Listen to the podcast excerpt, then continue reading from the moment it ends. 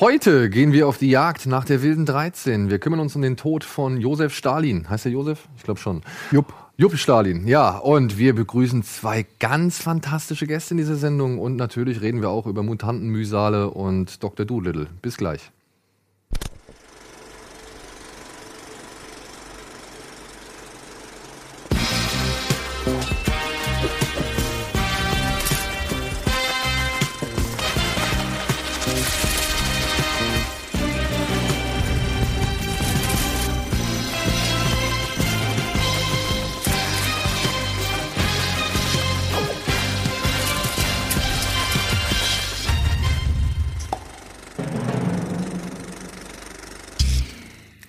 Ja, schönen guten Tag, schönen guten Abend, hallo, guten Morgen, wann immer ihr hier eingeschaltet habt. Herzlich willkommen zu einer weiteren Ausgabe Kino Plus mit dem Mann an meiner unverzichtbaren linken Seite, Etienne Gade, der nicht weiß, dass wir ein neues Intro haben.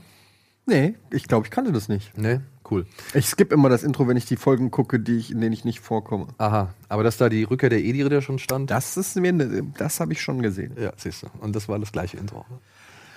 Heute Wolf Speer. Ich zu kannte, Gast ich kannte bei das Kino Intro Plus. auch nicht, wirklich. Ja. Mach, dir, mach dir keine Gedanken, ja. Ja, Ich Wolf. skippe ich skipp nämlich mal ganze Folgen. Ja. Hi! In denen du nicht drin vorkommst. Nee, äh, generell, einfach alle. Ja, immer, alle. Ja, warum auch, ne? Warum Ja. auch? Tja, Wolf, alles gut? Ja, Schröck, ich freue mich sehr, hier sein zu dürfen. Ja, Und mich freut Dass es wir auch. endlich mal loslegen. Ja, es tut mir ja leid. Es, ähm, wir müssen hierzu sagen, es gab ein paar Verzögerungen aufgrund der 60 Frames Geschichte hier bei uns. Da werdet ihr vielleicht hier und da immer noch mal den einen oder anderen Schluck auf miterleben, aber das habt ihr ja vielleicht schon öfter gehört. Deswegen möchten wir jetzt als allererstes hören, was Wolf Speer zuletzt gesehen hat. Ich wollte gerade was trinken, oder? Mm. Ja, ähm, of Water. Okay. Ähm, eine etwas un, un, äh, unwahrscheinliche Wahl. Es war nämlich nichts groß. Ich habe auf Netflix mal wieder was geguckt. So, ein- so einen kleinen Film, der da so in den hinteren Reihen dümpelt. Nämlich The Signal. Irgendjemand The Signal gesehen? Nein. Welchen? Welchen? Es gibt Der zwei. Film, der The Signal heißt, mit äh, Lawrence Fishburne. Ja. Ich glaube von 2014 oder so. Ja. Und ich habe den angeklickt, weil mich das Thumbnail so angemacht hat. Ich muss ohnehin sagen, wie, wie nett. Astronauten. Nee, nee, Ist das nee. der, den ich kenne oder der? Das ist der, den du kennst. Nee, nee, es war dieses Thumbnail, da sieht man nur die, die Gestalt und dahinter so, ein- so ein weißer Raum, der sich immer und immer und immer wieder spiegelt. Hatte so ein bisschen ja. was von, von Moon. Aber hat der nicht so einen Astronautenanzug an? Der hat einen Astronautenanzug, ja. ja. Aber Netflix irgendwie äh, generiert ja die Thumbnails so ein bisschen auf deine Sehgewohnheiten hin. Und das ist echt ganz geil. Also jeder von uns hat wahrscheinlich andere Thumbnails bei seinen Filmen. Und weil mich dieses so speziell angemacht hat, habe ich mir den Film angeguckt und ich muss sagen, ich würde den nicht uneingeschränkt jedem empfehlen. Der ist nicht ganz rund und ich glaube, viele Leute sind mit der Auflösung nicht zufrieden. Aber weil er recht mutig war und eigene große Ideen verfolgt hat, fand ich den nicht unsympathisch. Und deswegen The Signal ja, also ich bin, ich bin nicht böse um die anderthalb Stunden, die ich verbracht habe, den zu gucken. Ich fand den nicht ganz schlecht. Ich fand das Ende einfach geil. Ich Und Endings make Shows. Das ist halt einfach so.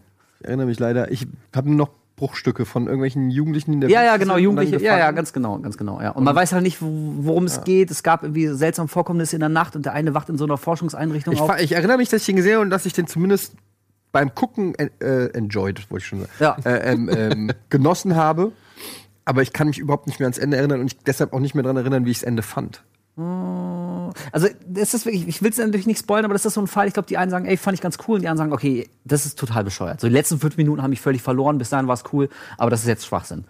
Und ähm, also ich bin mehr so im, im ersten Lager. Ich fand das ganz cool. Ich bin, ich bin mehr im Mittelfeld. Ich fand den, die ersten Parts, die ersten beiden, also den ersten Part fand ich halt schön inszeniert, so diese, diese Reise oder Suche nach dem Hacker, wo sie durch die Wüste gehen. Genau, das war. Ähm, den zweiten Part fand ich halt spannend, so gesehen. Äh, und dem Labor, Ich, in dem? Labor, wo es halt dann so diese, auch diese, was sie ja so haben, diese, diese Hilflosigkeit, ne? die sind ja völlig ausgeliefert dieser Situation gegenüber und wissen überhaupt nicht, was los ist. Genau, die wissen gar nicht, was mit wissen passiert. null, was los ist. Und das fand ich, hat der Film auch richtig gut transportiert. Gegen Ende fand ich halt, hat der Film bei mir so ein bisschen Kredit eingebüßt, weil ich es so empfunden habe, dass der Regisseur lieber irgendwie einfach jede Menge Fragezeichen auf den Zuschauer draufballern möchte, ohne wirklich auch nur ein paar ernsthaft davon zu beantworten. Also das war eher so die Fragezeichen reinschleudern um der Fragezeichen willen. So, ja.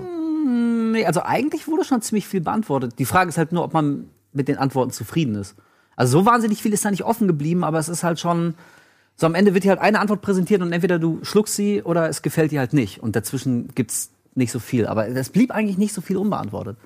Egal, auf jeden Fall ein kleiner, netter Film auf Netflix. kann man sich mal anschauen, wenn man alles andere durch hat. Lawrence Fishburne irgendwie geht generell immer. Und halt, wie gesagt, weil die Story und gerade das Ende einigermaßen originell und mutig und eigenständig ist, äh, fand ich den nicht unsympathisch. Lawrence Fishburne geht immer? Ja. Ja. Ja, ich hänge jetzt kein Poster von dem übers Bett. Aber ich meine, prinzipiell sehe ich den lieber als 80 Prozent von ganz vielen anderen großen. Mario von. Peebles. Kennt ihr den noch? Klar, Na, selbstverständlich. City. Ja. Ja. ja. gut, aber ist jetzt auch vielleicht wie in den letzten Tagen und Wochen und Monaten ein bisschen ruhiger um den geworden. Ja, glaube ich auch. Meine ich. Schon lange nichts mehr von ihm gehört. Meine ich. Ja. Aber ähm, wo du das jetzt gerade sagst mit den Thumbnails, dass die personalisiert werden, äh, habt ihr auch Amazon Prime? Hast du? Hatten wir mal eine Zeit lang, ja. Weil ich habe gestern, habe ich mir, gestern war es glaube ich, habe ich mir die erste Folge von The Terror angeguckt. Das ist Ja. diese neue Ridley Scott Historienserie über diese beiden Schiffe, die verschwunden sind in der Arktis. Und da fand ich es ganz interessant, da habe ich irgendwas nicht mitbekommen, hab, wollte zurückspulen. Und dann habe ich halt diese, diese Timeline oder das Menü aufgerufen und dann standen jetzt plötzlich über der Timeline, das habe ich vorher noch nicht gehabt, immer wieder Bilder von Schauspielern und der Name dazu und welche Rolle sie in, dem Film, in dieser Serie spielen. Und wenn du da draufklickst, dann kannst du halt gucken, wo die halt noch mitspielen. Habe ich vorher noch nicht irgendwie äh, registriert bei Amazon. Finde ich einen geilen Service so gesehen. Also, Ist nicht ganz schlecht, ja. ja, Ja. Macht Spaß. Ja, sonst noch irgendwas? Oder? Ähm, oh, Nein. The, The Stepfather habe ich nochmal geguckt, von 87. Oh, den alten. Den alten, ja. Ja. Mit Den hatte, den hatte Gregor in, in dem Schocktober vorgestellt und äh, haben wir da lang drüber gesprochen. Ja, Auch ein Film, den habe ich leider nie geguckt. Also das ist so ein ey, der hat ein paar. Stepfather? Ja. mit hier Da, da, da gab's auch mit John Locke. Ja, mit John Long, mit Terry O'Quinn. Das ist schon, schon das, das Geilste an The Stepfather ist, dass der, der psychopathische Stepfather, der die ganze Zeit Familien umbringt, weiterzieht und dann quasi mit neuer Identität sich eine neue Familie aufbaut, um sie dann später umzubringen, um weiterzuziehen. Ich weiß auch nicht, das ist so sein Modus operandi, super. keine Ahnung. Wo hast du den Und- geguckt? Kann man den und- auch bei Netflix oder Amazon kriegen? Nee, hatte ich noch irgendwo. Von, von, einem, nee. von einem Kumpel ausgeliehen. Der ist auf YouTube. Echt? Oh. Auf jeden Fall, ey, pass auf. Und auf jeden Fall wird Terry O'Quinn als psychopathischer Stepfather die ganze Zeit von dem Bruder von einer der Ermordeten verfolgt. Den ganzen Film über. So die Hälfte der Handlung sieht man, wie, wie der Typ recherchiert, Leute fragt und so langsam irgendwie durch Kommunikationsgabe dem Stepfather auf die Schliche kommt. Und dann stellt er ihn am Ende wirklich. Das ist so geil. Die Tür geht hinter ihm zu, der Stepfather dreht sich um, aha, sticht ihn ab und er ist aus dem Film raus. Das, das wird aufgebaut eine Stunde lang und innerhalb von drei Sekunden stirbt er und wird mit keinem Wort mehr erwähnt, war völlig unwichtig. Da musste ich ein bisschen lachen. Ja, der Hausmeister Willi Gag bei Simpsons lässt grüßen. Ne? Ja, so, so ähnlich. Ja, und selbst da, ja, ganz genau. Also so ein Film, den es heute in der Form nicht mehr geben würde. Es gibt auch so eine äh, längere Duschszene mit so einer 16-Jährigen, wo ich mir auch dachte, boah, Leute, das würdet ihr heute so nicht mehr bringen. Solche, also deswegen macht es manchmal Spaß, so alte, alte Schinken aus den, gerade so aus den 70er und 80er nochmal zu gucken. Solche Filme werden ein Stück, ein Stück weit so einfach nicht mehr gemacht. Sogar noch Teil 2 und 3, ne? Ja. Und ein Remake. Verzichtbar. Genau, das Remake ist mit dem einen Typen von Niptak. Mit diesem Babyface. Der so Oh, nett. der auch bei äh, Fantastic Four den, den Dr. Doom spielt? Nein, nein, nein, gerade der, der andere? Ja, ich der weiß, andere. wen du meinst. Dieser, der, der sieht so 0815 aus irgendwie. Deswegen ist er Das Remake ist, glaube ich, auch ziemlich beschissen. Das habe ich mal gesehen und da geht's mir wie bei dir und The Signal, kann ich mich um fast nichts mehr erinnern. Geguckt und Das ist genauso wie Mother's Day. Gibt's ja auch, vom Muttertag Ja, gibt's ja auch ein stimmt. Remake mit Klar. Rebecca De Mornay. Ja. Habe ich auch einmal gesehen. ja, wirklich da rein, da raus. So. Vor allem, weil ich dachte, so auch die Auflösung, es war alles so Banane irgendwie. Nee, hat mir, ist mir nicht hängen geblieben. Ja, Eddie! Ja, ich habe ähm, endlich mal einen Film nachgeholt, äh, den ich schon lange gucken wollte. The Handmaiden von äh, Park Chan-wook. ah, Ähm, muss ja dazu sagen, dass äh, Oldboy und generell Park Chan-wook schon einer meiner absoluten Favorites ist. Aber ich habe den Film immer irgendwie vor mir hingeschoben, weil ich irgendwie, also zum einen zweieinhalb Stunden Laufzeit und dann so vom Thema her, was ich so gelesen habe, ähm, dass so eine, ähm, also der heißt ja im Deutschen die Taschendiebin, Genau. dass eine ähm, eine Frau quasi bei einem reichen äh, Koreaner einzieht, der, um, dort eben als Handmaiden, also als ähm, Markt, nee, Kammerzofe. ja, genau, als Dienstleisterin. Dienstleisterin. Macht kann man so für Dienstleister. Wer ist äh, eine Prostituierte? Sag doch, wie es ist. Und, und ja, und dann, naja, gar nicht mal. Und Nee, dann, nee, nee. Nein, ähm, ich weiß. Und, äh, und ähm, da, das hat mich jetzt vom Thema her erstmal so. Das spielt ja, glaube ich, wann spielt das? 1940 oder so? 1940er, 50er Jahre. Und hat mich jetzt dann erstmal vom Thema, hab ich gesagt, so, ja, zweieinhalb Stunden uh, so, ne? Und äh, dann die Kritiken natürlich alle überragend und ähm, habt ihr aber immer vor mich hergeschoben. Und ich wollte den aber auch dann nicht irgendwie. Oldboy habe ich sogar auf Original geguckt mit Untertiteln, aber bei dem hatte ich irgendwie keinen Bock. Und dann kam er jetzt aber auf, habe ich irgendwo gelesen, dass er bei Amazon Prime ist. Ja, ja. Und das war dann so der Moment, wo ich sage, okay, jetzt äh, dann kann man das echt mal machen. Mit deutscher Synchronisation gebe ich mir den mal. Und das war dann war es jetzt soweit und ich muss sagen, echt top. Also ähm, ist wirklich ein, äh, ein super Film. Ist nicht auf Oldboy-Niveau meiner Ja. Meinung nach, aber what is, ne? So. Ähm, aber der ist schon, also optisch natürlich wieder Park Chan-wook mäßig überragend. Also jede, wirklich, es gibt ja dieses Sprichwort Every Scene a Painting, das trifft auf den Film einfach zu. Also du kannst jedes Mal pausieren und hast ein neues Wallpaper so ungefähr. Es ist unfassbar geil gefilmt, unfassbar schön. Ähm, und auch die Story ist so in drei Teile eingeteilt. Du siehst quasi, ähm, naja, verschiedene Perspektiven eine und der gleichen Story ist aber jetzt nicht so Pulp Fiction-mäßig. Ich kann es nicht so gut erklären. Also, du hast erstmal eine Story und dadurch, dass der Film so lang ist, wirkt schon fast jeder Teil wie so ein eigener Film. Was aber ganz gut funktioniert, weil du richtig in die Charaktere und in die Welt reinkommst. Und dann siehst du das Ganze quasi noch mal aus einer anderen Perspektive. Dann gibt's einen derben Twist, mit den ich auch nicht hab kommen sehen. Und dann siehst du quasi im dritten Akt noch mal letztendlich Wie's wirklich war. Nee, nee, nee, was der Twist letztendlich auslöst, also was wie es dann weitergeht im Prinzip. Also der Film hätte eigentlich Okay. auch nach mit, also ich glaube, viele Filme hätten mit dem Twist geendet, so Ja. April April so ungefähr. Und der Film geht aber dann halt echt noch mal weiter und da fand ich stellenweise fand ich dann auch so ein bisschen hat er sich schon auch ein bisschen gezogen. Also es ist jetzt, aber ich habe auch neulich Phantom Thread geguckt und ähm, ich glaube, solche Filme wenn man sich da einist, das kommt halt immer drauf an, wie du mit was für Mindset du reingehst. Wenn du da jetzt reingehst und denkst, ich erwarte hier den Gangster-Thriller mit äh, einem Joke und Action und, und Setpiece nach dem anderen, dann wirst du natürlich irgendwie enttäuscht. Aber wenn du da reingehst und weißt, okay, das wird jetzt zwei Stunden eher ein bisschen ruhiger. Zeit dafür. Genau, Ja. das Mindset so mitbringst, Ja. dann geht's auch. Und deshalb fand ich auch Phantom Thread nicht schlecht. Und deshalb fand ich jetzt auch Handmaiden cool. Und ähm, der hat vor allen Dingen, was der wirklich gut hinkriegt, und das hat er Park Chan-wook auch wirklich drauf, ist diesen schwarzen Humor.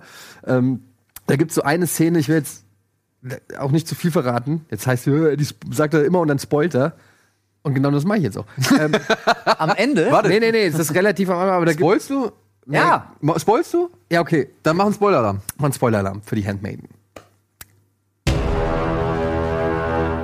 Okay, ich sag aber nicht genau, wer, wel, welche, um welche Person es geht, aber es gibt eine Person, die sich erhängt und dann eine andere Person, die zur Rettung hereilt und dann sozusagen sie so von unten, also Ja. die erhängt sich am Baum und die Person hebt sie dann so hoch und dann haben die halt einen Dialog und dann revealed die, die sich erhängt hat, was zu der Person, die sie hält und das ist so shocking für die, dass sie sich voll aufregt und die dann fallen lässt und so richtig muss, was hast du da gemacht? Das gibt's doch überhaupt nicht. Und währenddessen knallt die andere wieder so runter. Und ähm, das klingt jetzt relativ nur nach 15, aber in der, da, da gibt's dann so einen Open Shot, der die Szene komplett zeigt. Das ist so ein wunderschöner Baum an dem. Es sieht alles wunderschön aus und du siehst so, die Figuren werden so klein und du siehst nur, wie die sich so aufregt. Ja, und so, oh, Entschuldigung. Und wieder, das ist schon so fast ein bisschen dieses typisch Japan, was man so von japanischen oder von Animes kennt, so ein bisschen Overacting, klamaukig. Und, die, und du hast es, glaube ich, auch gesagt, ne, dass das der Film extra mal, weil es geht bei diesem Film auch so ein bisschen darum, dass dieser Typ, bei dem, dieser reiche Oligarch oder was, dass der, der ist Koreaner, aber der bewundert die Japaner und sein ganzes Haus ist auch japanisch eingerichtet und so weiter. Und ich glaube, das ist natürlich auch so eine Und auch Asia- westlich, ne? ja, und Also- es ist so eine asiatische Story. Ich glaube, für uns, wir raffen es vielleicht nur so ein bisschen ansatzweise, aber ich glaube, für die äh, Südkoreaner oder so ist es dann noch mal viel krasser, muss es viel krasser sein. Ähm, weil für die ist es ja so, also da, für, für uns ist, wo ist jetzt genau der Unterschied? Ähm, aber bei denen ist es so, ähm, schon noch mal krass. Und und die und zwischen und die südkoreanischen Filme sind ja auch viel ernster als die äh, oder sind nicht so overacted wie die japanischen. Die japanischen Filme ähm, sind ähm, sehr viel krasser overacted und theatralischer als die südkoreanischen Filme. Du weißt, was jetzt los ist, ne? Es ist wirklich so. Also das, das ist nichts Neues. Es gibt natürlich Ausnahmen. Es gibt auch japanische Filme, die nicht überacted sind und umgekehrt. Aber in der Regel Mindestens zehn Leute im Chat sitzen jetzt gerade so. Moment, mein Lieber. In der Regel ist es wirk- wirklich so. Und in dem äh, Film, in dem Film The Handmaiden ist es auch genauso. Es gibt eben diese koreanischen Passagen, wo der Film sehr düster und sehr ernst ist und richtig krass. Und dann gibt es eben diese, ja, ich will fast sagen, Slapstick-Momente, die so ein bisschen overacted sind, wo du denkst, so, wie aber eigentlich würdest du denken, wie passt das rein, aber Park Chan-wook schmelzt es so zusammen, so dass es so fließend übergeht. Ähm, naja, kann man sich auf Amazon Prime angucken. Also ich muss sagen, auf jeden Fall absoluter Top-Film.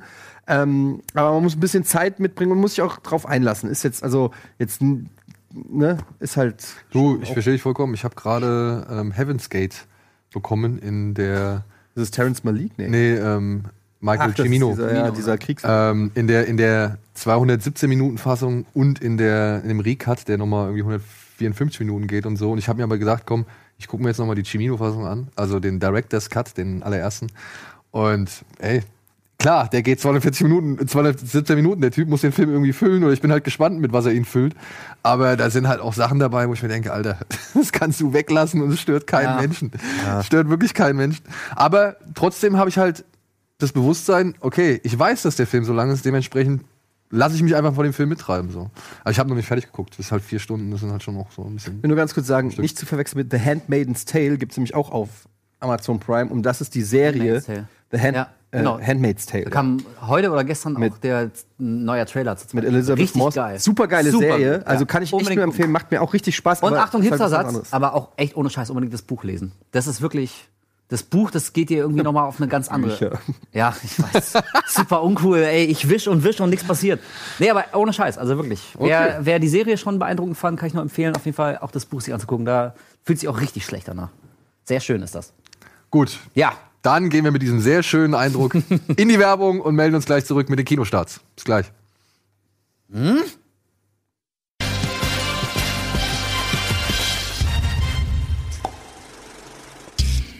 Tales from the Crypt? Ja. Wo hast du nie gesehen? Habe ich auf Blu-ray zu Hause. Echt? Äh, okay, DVD. Wie viel, wie viel sind da drauf? Äh, sind sieben Staffeln. Äh, pro Staffel sind das, glaube ich, so 20 Folgen oder wie Was? so. Die letzte, da hat Regie geführt Michael J. Fox und hat auch eine äh, ne Rolle gehabt. Ey, wirklich, das ist, ich, die Folge mit Schwarzenegger habe ich schon gesehen und so. Ey, das macht so Spaß, allein die deswegen zu gucken. Oh, Entschuldigung, sind wir schon wieder drauf? Wir sind schon wieder drauf, aber Hoppa. nichtsdestotrotz interessant. Tales from the Crypt habe ich schon auch lang nicht mehr irgendwie gesehen. Immer wieder. Also kannst du mal abends noch eine Folge gucken oder zwei, ist fantastisch. Cool, muss ich mal gucken, dass man die Box irgendwo noch kriegt. Ja, aber ihr kriegt jetzt erstmal ein paar Kinostarts auf die Augen, denn äh, diese Filme starten in dieser Woche.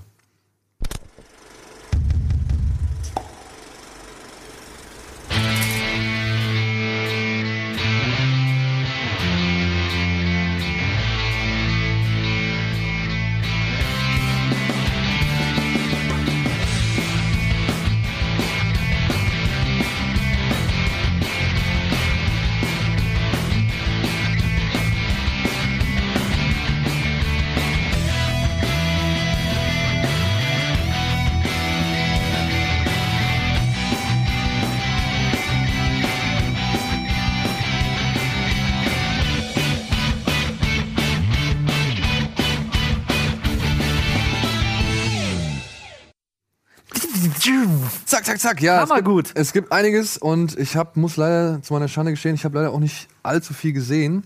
Aber Was ist los mit dir? ja, Echt ich weiß, mal, ohne Scheiß. ähm, ich weiß auch nicht. Ich finde einfach nicht die Zeit. Wirkt nicht sehr Bin zu oft in souverän hier, London. muss ich sagen. Ja, ich bin zu oft in London. So, fangen wir an. Diese Woche startet ein, wie soll man sagen, ein Drama basierend auf wahren Ereignissen. Er heißt, oder es heißt Vor uns das Meer.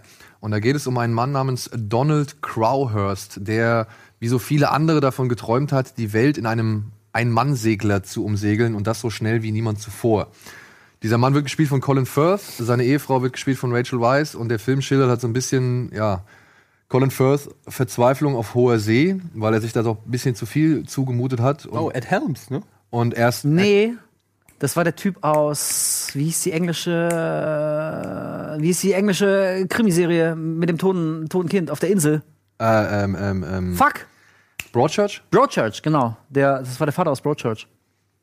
Ja, wie gesagt, Crowhurst fährt über den Ozean, entdeckt dort, was wichtig im Leben ist, aber hat halt das Problem, dass er jetzt auf dem Ozean WLAN. feststeckt. Ja, ohne Scheiß. Und parallel dazu wird halt Rachel Weiss in der Heimat gezeigt, die halt, ja, tapfer zu den Idealen ihres Mannes hält. ähm, bitterer Film und gut gespielt, wenn man das, die wahre Geschichte kennt.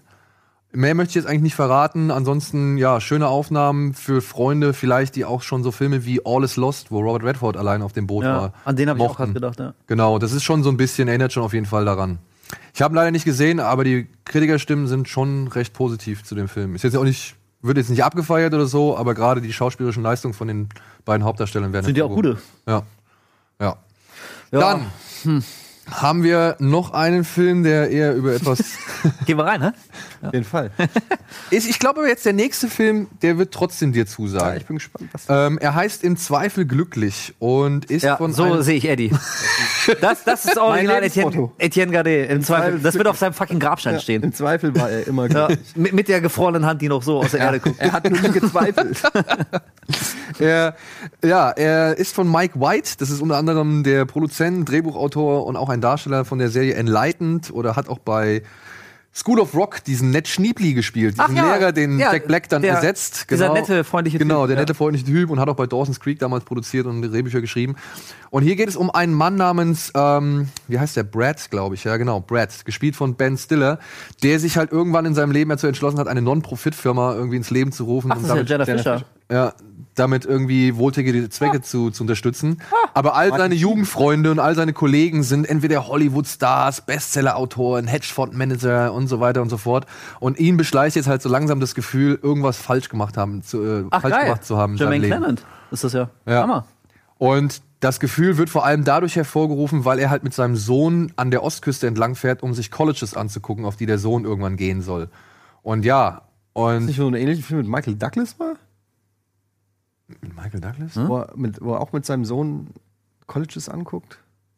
Nicht, dass ich. Ich überlege gerade. Doch, doch, doch.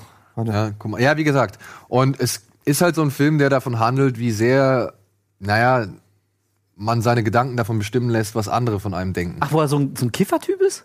Das ist aber Wonder Boys, da ist er nicht irgendwie Nee, unterwegs. stimmt, ja. Nee. Und King of California ist es auch Nee, nicht. nee, nee. Da suchen sie einen Schatz. Ich. Ja. Tut mir sorry, ich habe irgendwie jetzt gar nicht richtig dir zugehört, weil ich die ganze Zeit gucke, wer alles so mitspielt. D- Dieser Trailer ist wirklich nicht sehr gut, wenn man versucht, gleichzeitig noch ein Gespräch zu führen. Das ist wirklich ätzend. Solitary Man heißt er. Solitary Man, okay. Stimmt. Sagt mir nichts. Also ich meine, mir sagt der Titel was, aber habe ich nicht. Ja, ich glaube, ich, glaub, ich habe den auch nicht gesehen. Ja, wie gesagt, Ja. ist eher so eine Midlife-Crisis-Geschichte, die aber sehr ähm, schön inszeniert und sehr feinfühlig inszeniert sein soll. Und zum Nachdenken an Michael Sheen ist auch noch mit dabei. Ja, und ich glaube, Es das gibt nur ist, einen Wesley Snipes. ist- ich glaube, das ist so ein bisschen was äh, wie Meyerowitz-Stories, also vom, vom Gefühl her. Nicht unbedingt von der Handlung her, sondern eher wie dieser Mann halt nach und nach, ja, zu, äh, zu seinem Leben zurückfindet, möchte ich jetzt mal sagen. Denke ich mal, ist so ein bisschen die Ausrichtung der Geschichte. Ich habe sie selbst nicht gesehen. Keine Ahnung. Ja, Und also- diese, diese Gedanken, die er immer hat, was andere von ihm denken möchten, die werden wohl halt immer im Film visualisiert. Auf, also, dass dann Szenen einfach plötzlich in richtig abstrusen. Das ist ja fast wie hier Walter Mitty. genau, sowas in der Auch mit Richtung. Ben Stiller. Genau, auch mit Das scheint, Den ich nicht so das scheint ihm irgendwie wichtig zu sein. Ne? Der lässt sich wahrscheinlich in Drehbücher schreiben, elaborierte Traumsequenzen. Wenn irgendjemand sich was vorstellt, dann wollen wir es auch drehen. Ja, Ja, wer weiß. Ich habe keine Ahnung, Ach ja. aber kam es bisher auch nicht so schlecht weg. Ja, klingt ganz gut. So, dann kommt ein deutscher Beitrag. Ähm, den habe ich gestern Abend noch per Link geguckt, äh, beziehungsweise bekommen. Und den habe ich dann, habe ich gestern noch mal reingeguckt. Er heißt 1000 Arten Regen zu beschreiben. Und ist mit Jan Mädel. das ist schon mal gut. von einer deutschen Regisseurin. Und der Film basiert oder schildert wohl ein japanisches oder ein Phänomen, das in Japan wohl aufgenommen, äh, aufgekommen Regen. ist. Das heißt Hikikomori. Ach, diese Typen, die nicht mehr raus wollen. Genau. Ey, ohne Scheiß, ich kann sie immer besser nachvollziehen, jeden Tag. Wirklich. Ja, und hier geht es halt um eine Du hast Familie. Halt Leute, die einfach zu Hause bleiben wollen. ja, genau. Hier ja, geht es so halt. wenig Kontakt mit irgendwem wie möglich. Hier geht es um eine. Familie, ähm, Vater, Mutter, Tochter, Sohn und der Sohn Mike ist 18 und hat sich halt in sein Zimmer eingesperrt und kommt jetzt nicht mehr raus. Er schleicht sich hier und da mal raus, um vielleicht zur Toilette zu gehen, aber selbst das wird irgendwann später dadurch aufgelöst, dass er halt in irgendwelche Flaschen pinkelt und die er dann einfach vor die Tür stellt. Und ähm, naja, und die, der Film, ich habe ihn jetzt nur eine Stunde gesehen, ich habe nicht mehr geschafft, da bin ich halt irgendwie, da war ich echt zu fertig. Ähm, der Film, Okay, wie lange geht er? Stunde 30. Also die letzten 30 Minuten. Äh, Sorry, wenn ich ein, was soll ich denn sagen, Alter? Ich war müde, Mann. Es war halt echt 12 Uhr, als ich das Ding angefangen habe. Ich bin, du weißt es doch selbst, morgens um Nein. 6.30 Uhr spätestens. Ich war in äh, meinem Leben noch nie müde. Ich weiß Nee. nicht, wovon du redest. Ich, ich gehe generell niemals schlafen. Ich gucke einen deutschen Film nach dem anderen. ja. Und wie gesagt, der Film zeigt halt, was diese Situation mit der Familie macht und halt, wie jedes einzelne Familienmitglied, die Schwester, der Vater und die Mutter halt damit umgehen. Und das ist teilweise wirklich unangenehm zu beobachten. Ja, das weil, auch schon so. Weil die Mutter unter anderem, ähm, ja, sich so eine Art Ersatzsohn sucht, ja, und halt Kontakt zu dem, wie heißt der junge Mann, der, da, der, der, der Hauptdarsteller aus Dark? Ich, Lukas, heißt der Lukas irgendwie? Dark? Die Achso, du Serie. meinst die deutsche Serie? Die, ja, der Ja. spielt da halt auch mit. ah, okay, ja. Und ähm, wie gesagt, ich habe noch nicht zu Ende geguckt, aber das, was ich gesehen habe, fand ich echt gut. Also der Film zieht sich jetzt auch nicht so, also er, geht halt schnell von einer Station zur nächsten, wechselt halt immer zwischen diesen drei Protagoni- Protagonisten, wie sie sich halt verhalten, wie halt ihre Umwelt irgendwie auf sie reagiert und wie sie selbst versuchen, mit der Situation klarzukommen. Und das ist mal irgendwie nicht nachvollziehbar, das ist aber mal auch irgendwie verständlich, mal einfach nur also mitleidserregend so, ja, weil, weil der Vater halt irgendwann einfach nicht mehr weiter weiß und seine Aggressionen, seinen Ja, Zorn klar. einfach nur irgendwie Bahn brechen lässt und so. Und auch, ich muss sagen, von allen eigentlich echt gut gespielt. Der Einzige, der so ein bisschen irgendwie tatsächlich mir ein bisschen Probleme bereitet hat, ist dann Bjarne Mädel, ja, weil, ja, ich, ich finde, er macht es schon gut, aber teilweise das ist vielleicht mein eigenes Problem, aber teilweise kommt dann immer noch so mal der Ernie dann durch, so, weißt du? Also da habe ich irgendwie immer noch hier und da, wie, er Sätze sagt oder wie er auf Sachen reagiert irgendwie. Es ist schon fast ein bisschen so das, das, das, der Fluch des Stromberg-Erbes, so, ja? Ja. Also bei Stromberg ist es ja richtig krass, Mhm. bei Christoph Maria Herbst. Ich finde, der kann ja keine Rolle mehr spielen, ohne dass du ab und zu mal so einen Anklang von Stromberg tatsächlich siehst. Bei Bjarne Mädel ist mir das eigentlich nicht so aufgefallen bislang. Du, ich, der hat Alleine ja schon, Tatortreiniger, ich finde, Genau, Tatortreiniger ist eine völlig andere Figur. Rolle. Aber hier, wie gesagt, Ja, okay. manchmal musste ich halt schon an Ernie denken, was ich ein bisschen unglücklich fand, aber was ich dem Film nicht unbedingt vorwerfen möchte, sondern halt einfach nur, wo ich sagen muss, das ist etwas, was ich mit mir selbst ausmachen muss. Nichtsdestotrotz finde ich, die machen alles alles gut, ja. Die machen Ja. wirklich alle gut. Und ich bin halt gespannt, wie es jetzt zu Ende geht. Ich stelle mir Also- gerade vor, wie du so auf und abläufst zu Hause in einem Raum, weil du das mit dir selbst ausmachst. So. Das kann nicht sein, dass ich hier über Bjarne Mädel Bjarne. Mädel, das gibt's doch nicht. Der ist doch mehr als nur Ernie. Daniel, komm schon, reiß zusammen. Wie oberflächlich kann man sein, du Arschloch? ja, Ich muss das mit mir selbst ausmachen. Ja. aber nichtsdestotrotz, den Film Aus möchte ich, irgendeinem Grund muss ich an meinen ersten Kampf denken. den Film möchte ich empfehlen. Also ich möchte Okay. ihn wirklich empfehlen. Ja, gut. Ja. Das ist doch cool. Ja. Ich kann dir den auch geben, also den Link kann ich dir rüber schicken. Ähm, weil vielleicht, wenn alles klappt, kommt die Regisseurin ja nicht mal vorbei. Also Du hättest ähm, ihn mir ja auch vielleicht schon vorher der Sendung geben ich habe können. ihn gestern Abend, nachdem ich von Telekollektiv nach Hause war, als Mail irgendwie vorgefunden. Was soll ich denn jetzt sagen? Dann, wer immer den, den Link geschickt hat, ein freundlicher Hinweis, schickt ihn uns doch nicht sechs Stunden vor Aufzeichnung.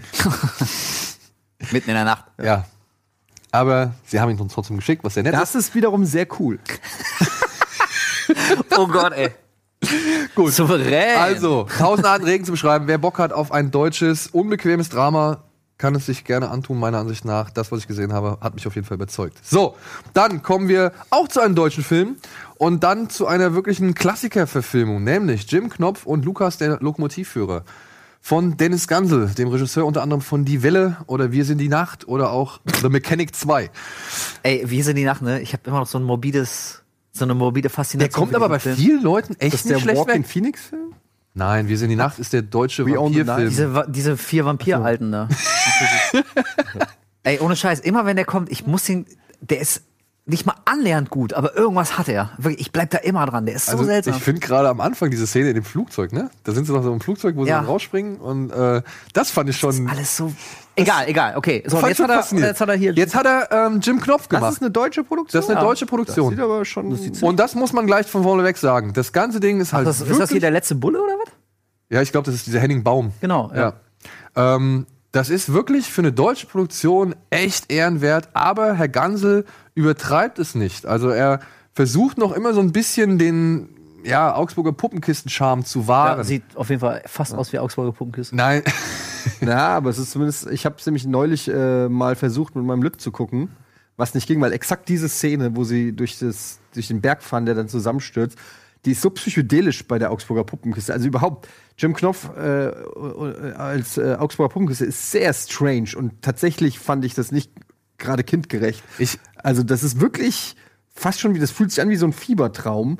Und So ein bisschen wie hier äh, Charlie und die Schokoladen. Ja, genau, Diese, so. diese berühmte Sequenz. Und, und man hat wirklich dann so, also ich habe meinen Sohn so angeguckt, da habe ich auch gedacht, okay, komm, fuck it, wir gucken Pepperwoods oder sowas. Vergiss mal jetzt gute Kinderliteratur. Es ist schon, ähm, Ja. ja, ist vielleicht einfach noch zu jung, aber das fand, ich fand es auch irgendwie strange. Ich fand das echt, weiß ich, ich, Ich war großer Fan damals als Kind. ey, von Puppenkiste, also von Jim Knopf fand ich auch richtig im cool. Speziellen. ich hatte das Hörspiel davon und, äh, aber ich glaube, da war ich auch schon älter, war ich acht, neun oder so, als ich das gehört habe. Also, Ja. Also den Film, wie gesagt, ich hatte ein bisschen. Ich habe mich gefragt, wer halt diesen Film oder wie die Leute auf diesen Film reagieren werden, weil ich glaube halt für die Erwachsenen, die da mit ihren Kindern reingehen werden, ist da ein bisschen zu wenig von dem alten Puppenkisten-Charme drin.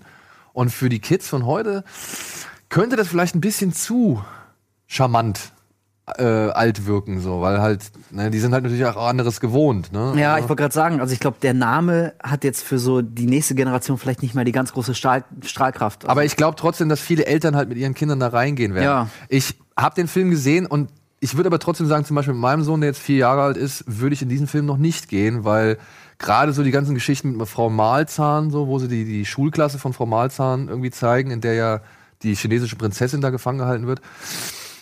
Das fand ich schon unheimlich für einen. Also da, da Ey. weiß ich, dass das wird mein Sohn nicht verknusen. So. Also das. also ich habe jetzt ja noch nicht gesehen, aber ich würde generell mit einem vierjährigen Kind nicht ins Kino gehen.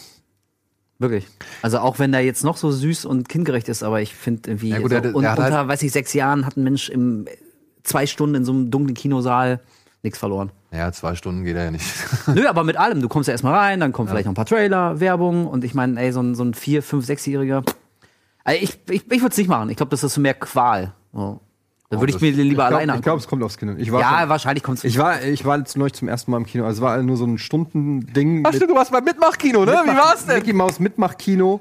es ist natürlich nicht vergleichbar mit äh, Kino, wie wir das so machen, sondern es ist eigentlich, äh, also es, es ist halt Mitmachkino gewesen, so wo Kinder Tanzen. tanzen, singen, klatschen, drehen, hüpfen, weiß ich nicht, wenn Mickey Maus irgendwie sagt, jetzt klatschen wir alle, dann klatschen alle, dann zum Mitsingen und dann gibt's so ein, zwei fünfminütige Cartoons und ähm, dann gibt's eine kleine Rätselaufgabe, wo die Kinder alle reinrufen und Mickey sagt, oh, wo ist der Unterschied? Was ist denn so ein klassisches Bild, wo Blau, dann irgendwie blau. Ja, und alle rufen rein und so. das und das, Messer, das Messer. und ähm, aber ey, der Sohnemann ist voll abgegangen, also gerade beim Mittanzen. Ja, klar, auf der ist da wirklich so gedanced, nicht einfach nur so. Und du dachtest, ey, geile Moves. Ich war Alter. auch einer der wenigen Eltern, die wirklich nur da saßen und sich geschämt haben. Alle anderen Eltern haben wirklich voll in Freude mitgemacht. Deine Frau hat auch beschämt da, nee, die hat nicht mitgemacht. Die hat auch eher, ihr war es auch eher unangenehm. ähm, aber dein Kumpel, äh, Bartosch hat äh, mitgemacht. der, der Bartosch war am Start. und Bartosch hat ähm, aber auch eine Tochter, die da wirklich on fire ist. Also. und die hat auch richtig reingebrüllt. Das war schon richtig so, als dann die Frage, und die war auch schon, die ist schon ein bisschen älter, ne? Ja, ja. Und ich meine, die ist so doppelt so alt wie fast alle anderen Kinder da gewesen. Und dann kam irgendwie, welche Farbe ist richtig? Rot, blau? Dann kam sie so, blau! blau ist richtig! Und alle so, okay, du hast gewonnen. So. Keine Widerrede, alles gut. Lilly hat schon Power, die ist gut. Ja. Aber es ist schon, also für Kinder auf jeden Fall schon aufregend. Das ganze Erlebnis so, was, wo, wo bei uns die Routine ist, ähm, weil wir schon 80.000 Mal gemacht haben für Kinder, die, du gehst zu so einer Location, du stehst erstmal an, aufregend. Karte wird abgerissen, du holst dir Snacks, du gehst in den Saal rein, wo alle erstmal sitzen und warten. Ähm, der eine riesen Leim- also es ist schon sehr opulent und ich, ich bin auf jeden Fall, ich würde nicht sagen, dass man mit vier Jahren überhaupt nicht ins Kino gehen kann. Ich glaube, man muss es auch abhängig vom Kind machen und vom Film und von allem. Ähm, es gibt ja auch Kinder, die sind mit sechs noch äh, sehr ängstlich und manche mit vier vielleicht nicht, keine Ahnung. Aber ich finde auch, man muss ähm, da vorsichtig rangehen. So Kino ist schon sehr beeindruckend äh, Ja. für so eine kleine. Also wir haben uns da bisher aber auch Kinder- wirklich sehr vorsichtig angetastet. Ja, also ich hab, was, weiß ich war mit meinem Sohn in Bamse, der stärkste Bär der Welt. So, das soll jetzt keine Nein, nein, nein, nein. Inhalt, ne? Es ist, es ist halt einfach, ähm, es kommt dann halt, wie gesagt, wir, wir zeigen Tom halt gewisse Sachen vorher und fragen ihn halt, ob er da Lust drauf hat. Wir waren jetzt auch erst dreimal im Kino und so, aber das war halt bis jetzt jedes Mal irgendwie, äh, fand er das groß und mega. Und Mad Max ist ja auch ein guter Film. Ja, eben. Black Panther fand er nicht so geil. äh, ein Black bisschen Panther überhyped. fand er so. langweilig, Ja. aber naja gut. Jetzt nochmal kurz zurückzukommen zu Jim Knopf. Auf jeden Fall, ja. Ähm, also ist ein schöner Film. Es gibt auch einen schönen Bud Spencer-Moment, nachdem Henning Baum ja auch wirklich aussieht wie Bud Spencer. Ja. Ich muss sagen, es gab so manchen Pipi-Kaka-Gag, den habe ich in diesem Film nicht gebraucht. Ja, da waren so ein paar Albernheiten drin. Da finde ich, da ist der Film auch, wäre auch ohne ausgekommen. So. Aber ansonsten muss man sagen, Respekt für die Umsetzung und auch die Darsteller, die, die, die prominenten Nebendarsteller, die machen ihre Sache ganz gut. Uwe Ochsenknecht zum Beispiel. Sichere Bank, der Typ. ja, ja, genau. Das Einzige fand ich ein bisschen schade fand, sie haben halt den Jungen, den Jim Knopf-Darsteller, den haben sie synchronisiert. Das äh, nimmt dem Ganzen ein bisschen Charme. Und ja, ihr könnt euch davon selbst überzeugen, denn ähm, wir schicken viermal drei Leute ins Kino. Wir haben hier ungefähr zwölf Tickets. Und dazu gibt's noch jeweils ein Buch. Könnt ihr gewinnen, wenn ihr einfach eine E-Mail an die altbekannte Adresse kinoplus.rocketbeats.tv mit dem Betreff Lummerland schickt. Genau. Dann könnt ihr quasi mit euren Kindern reingehen oder mit euren Freunden, wie ihr wollt, und könnt das Buch dann auch. Oder alleine viermal. Oder alleine viermal, dreimal. Oder dreimal, okay. Vier mal drei sind's. Ja, genau. Als nächste Realverfilmung hätte ich gern Schlechte Zeiten für Gespenster. Kennst du noch Schlechte Zeiten für Gespenster von der Augsburger Puppenkiste? Da wurden die Gespenster irgendwie aus ihrer alten Villa oder so vertrieben Ja. und mussten sich dann zusammentun. Ja. So ein bisschen Beetlejuice-mäßig. war nie mein, war nie mein Favorite. Ich Der fand, fand eher, ich mal total geil. Ich, Ich fand- ich mochte immer, da gab es ein Skelett und einen Geist und noch so ein Vampir und ey, das fand ich super gut. Ich fand Kind. das geil. Ich, war- ich habe den Namen, glaube ich, vergessen. Da waren, da gab es eine Familie, die hieß Opro Deldox.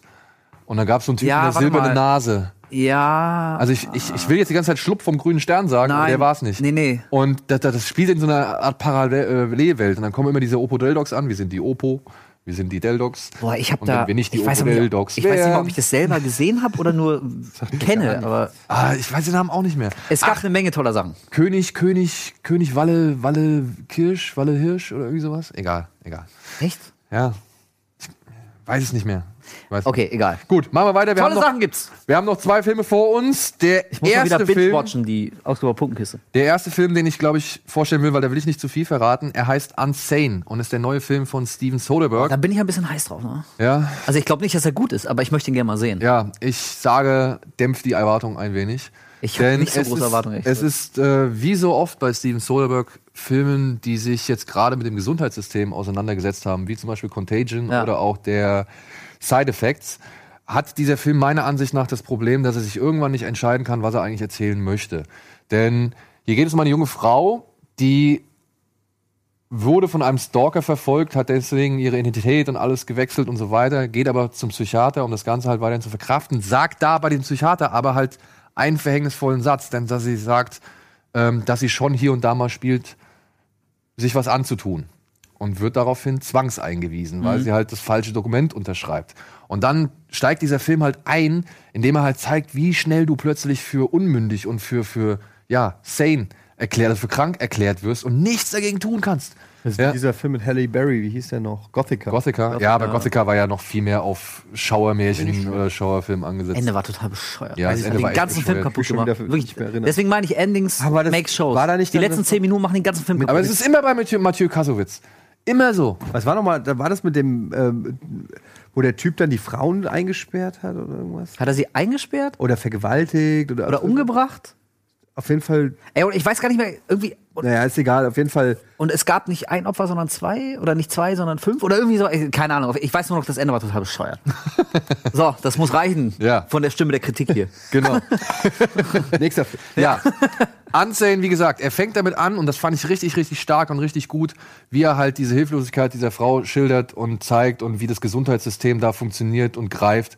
Und auch, es gibt einen sehr schönen Gastauftritt, den möchte ich jetzt natürlich nicht verraten, aber da, gibt, da wird nochmal irgendwie gezeigt, wie Amerika auch halt diese Angst zum Geschäft macht. Und das fand ich auch richtig bitter anzusehen.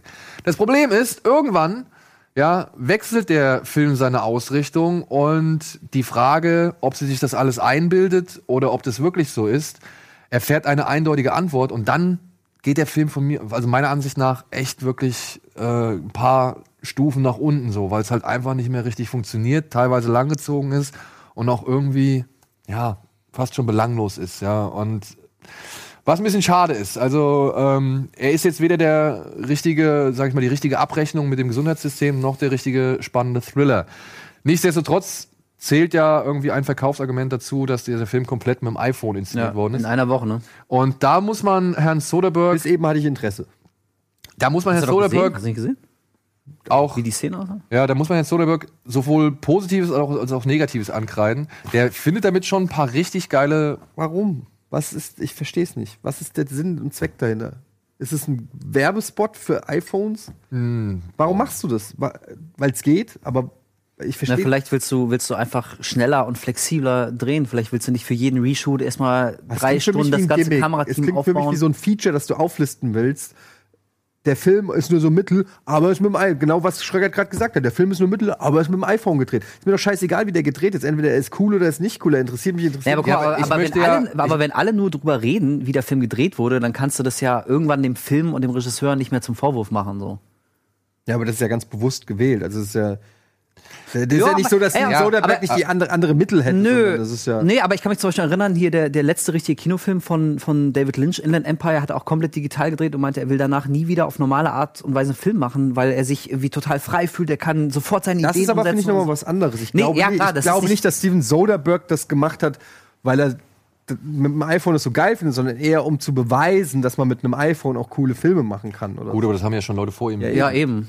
Nee, ich, also ich glaube nicht, dass jemand wie Steven Also ich Soderbergh glaube- irgendwann morgens aufwacht und denkt, boah, und ich bin jetzt derjenige, der dafür bekannt ist, einen iPhone-Film gedreht zu haben. Also da ist er ja nicht mal annähernd der Erste. Also wenn ich äh, kurz dazu was sagen Ja, noch kann gut. der Qualität des Nee, Films. bitte nicht. Sag halt auch mal was. Ähm, ich glaube schon, er hat das aus einem bewussten Grund eingesetzt und zwar, um halt diese Unmittelbarkeit und Direktheit zu erreichen. Diese Kamera klebt halt teilweise sehr nah an der Frau dran.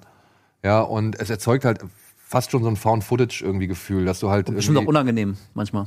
Denke ich auch. Und ja, und jetzt kommen wir zum positiven, negativen Aspekt. Der schafft schon ein paar echt auch richtige Tricks mit dem Ding irgendwie zu veranstalten. Da gibt's so eine Sequenz, da habe ich mich echt gefragt, wie er das gemacht hat, weil da legt er halt, glaube ich, weiß ich nicht, 20, 30 Bilder und Aufnahmen übereinander und da ergibt sich halt wirklich richtig surreale Momente raus.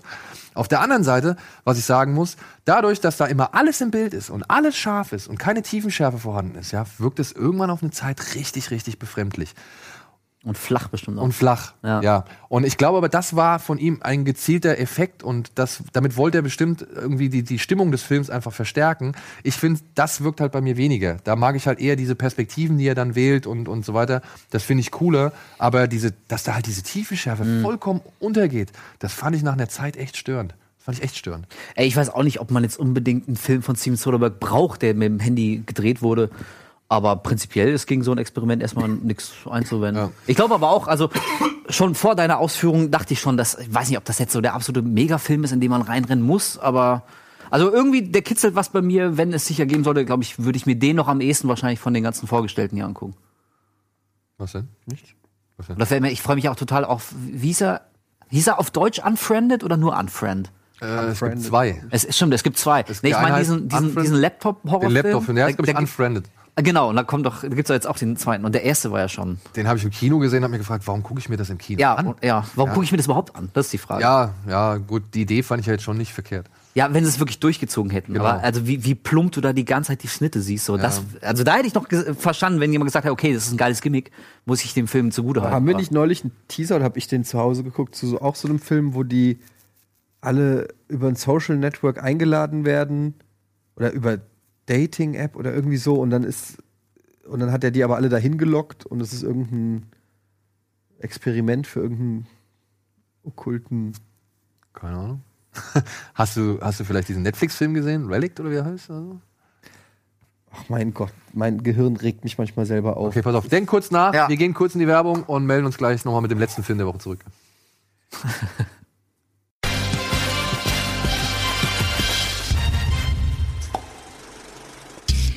so, willkommen zurück Ups. aus Handyland. Nicht, dass alle hier auf ihre Bildschirme starren. Nein. Nein, ich suche nein. ich such immer noch diesen, Diesen Trailer, Kommunikationsgenies. Ja, dann haben wir noch einen Film für diese Woche und der ist vielleicht auch für euch beide ganz interessant. Er heißt The Death of Stalin und handelt davon, Der läuft doch schon. ja, heute Ja. läuft er an. Heute Eine Menge guter Leute dabei. Ja, eine Menge guter Leute dabei. Und das ist auch das, was den Film meiner Ansicht nach ein wenig vor äh, der Merkwürdigkeit rettet. Es geht darum, Stalin ist tot. Ja, und das gesamte Politbüro beziehungsweise die oberste Riege balgt sich jetzt quasi darum, wer jetzt die Führung übernimmt, wer jetzt als Marionette installiert wird, wer die besten Informationen bei der Hand hat und so weiter und so fort. Ist von dem Regisseur, der auch In the Loop gemacht hat. Das heißt hier auf Deutsch Kabinett außer Kontrolle mit James Ey, der ist gar nicht so schlecht gewesen. Der Film ist gut. Ja. Der Film ist echt Das gut. ist gar nicht so übel. Ähm, er hat hier die Serie The Thick of It gemacht und ist halt auch der ausführende Schreiber von Wieb. Eine Ja. Serie, die jetzt auch gerade richtig abgefeiert wird.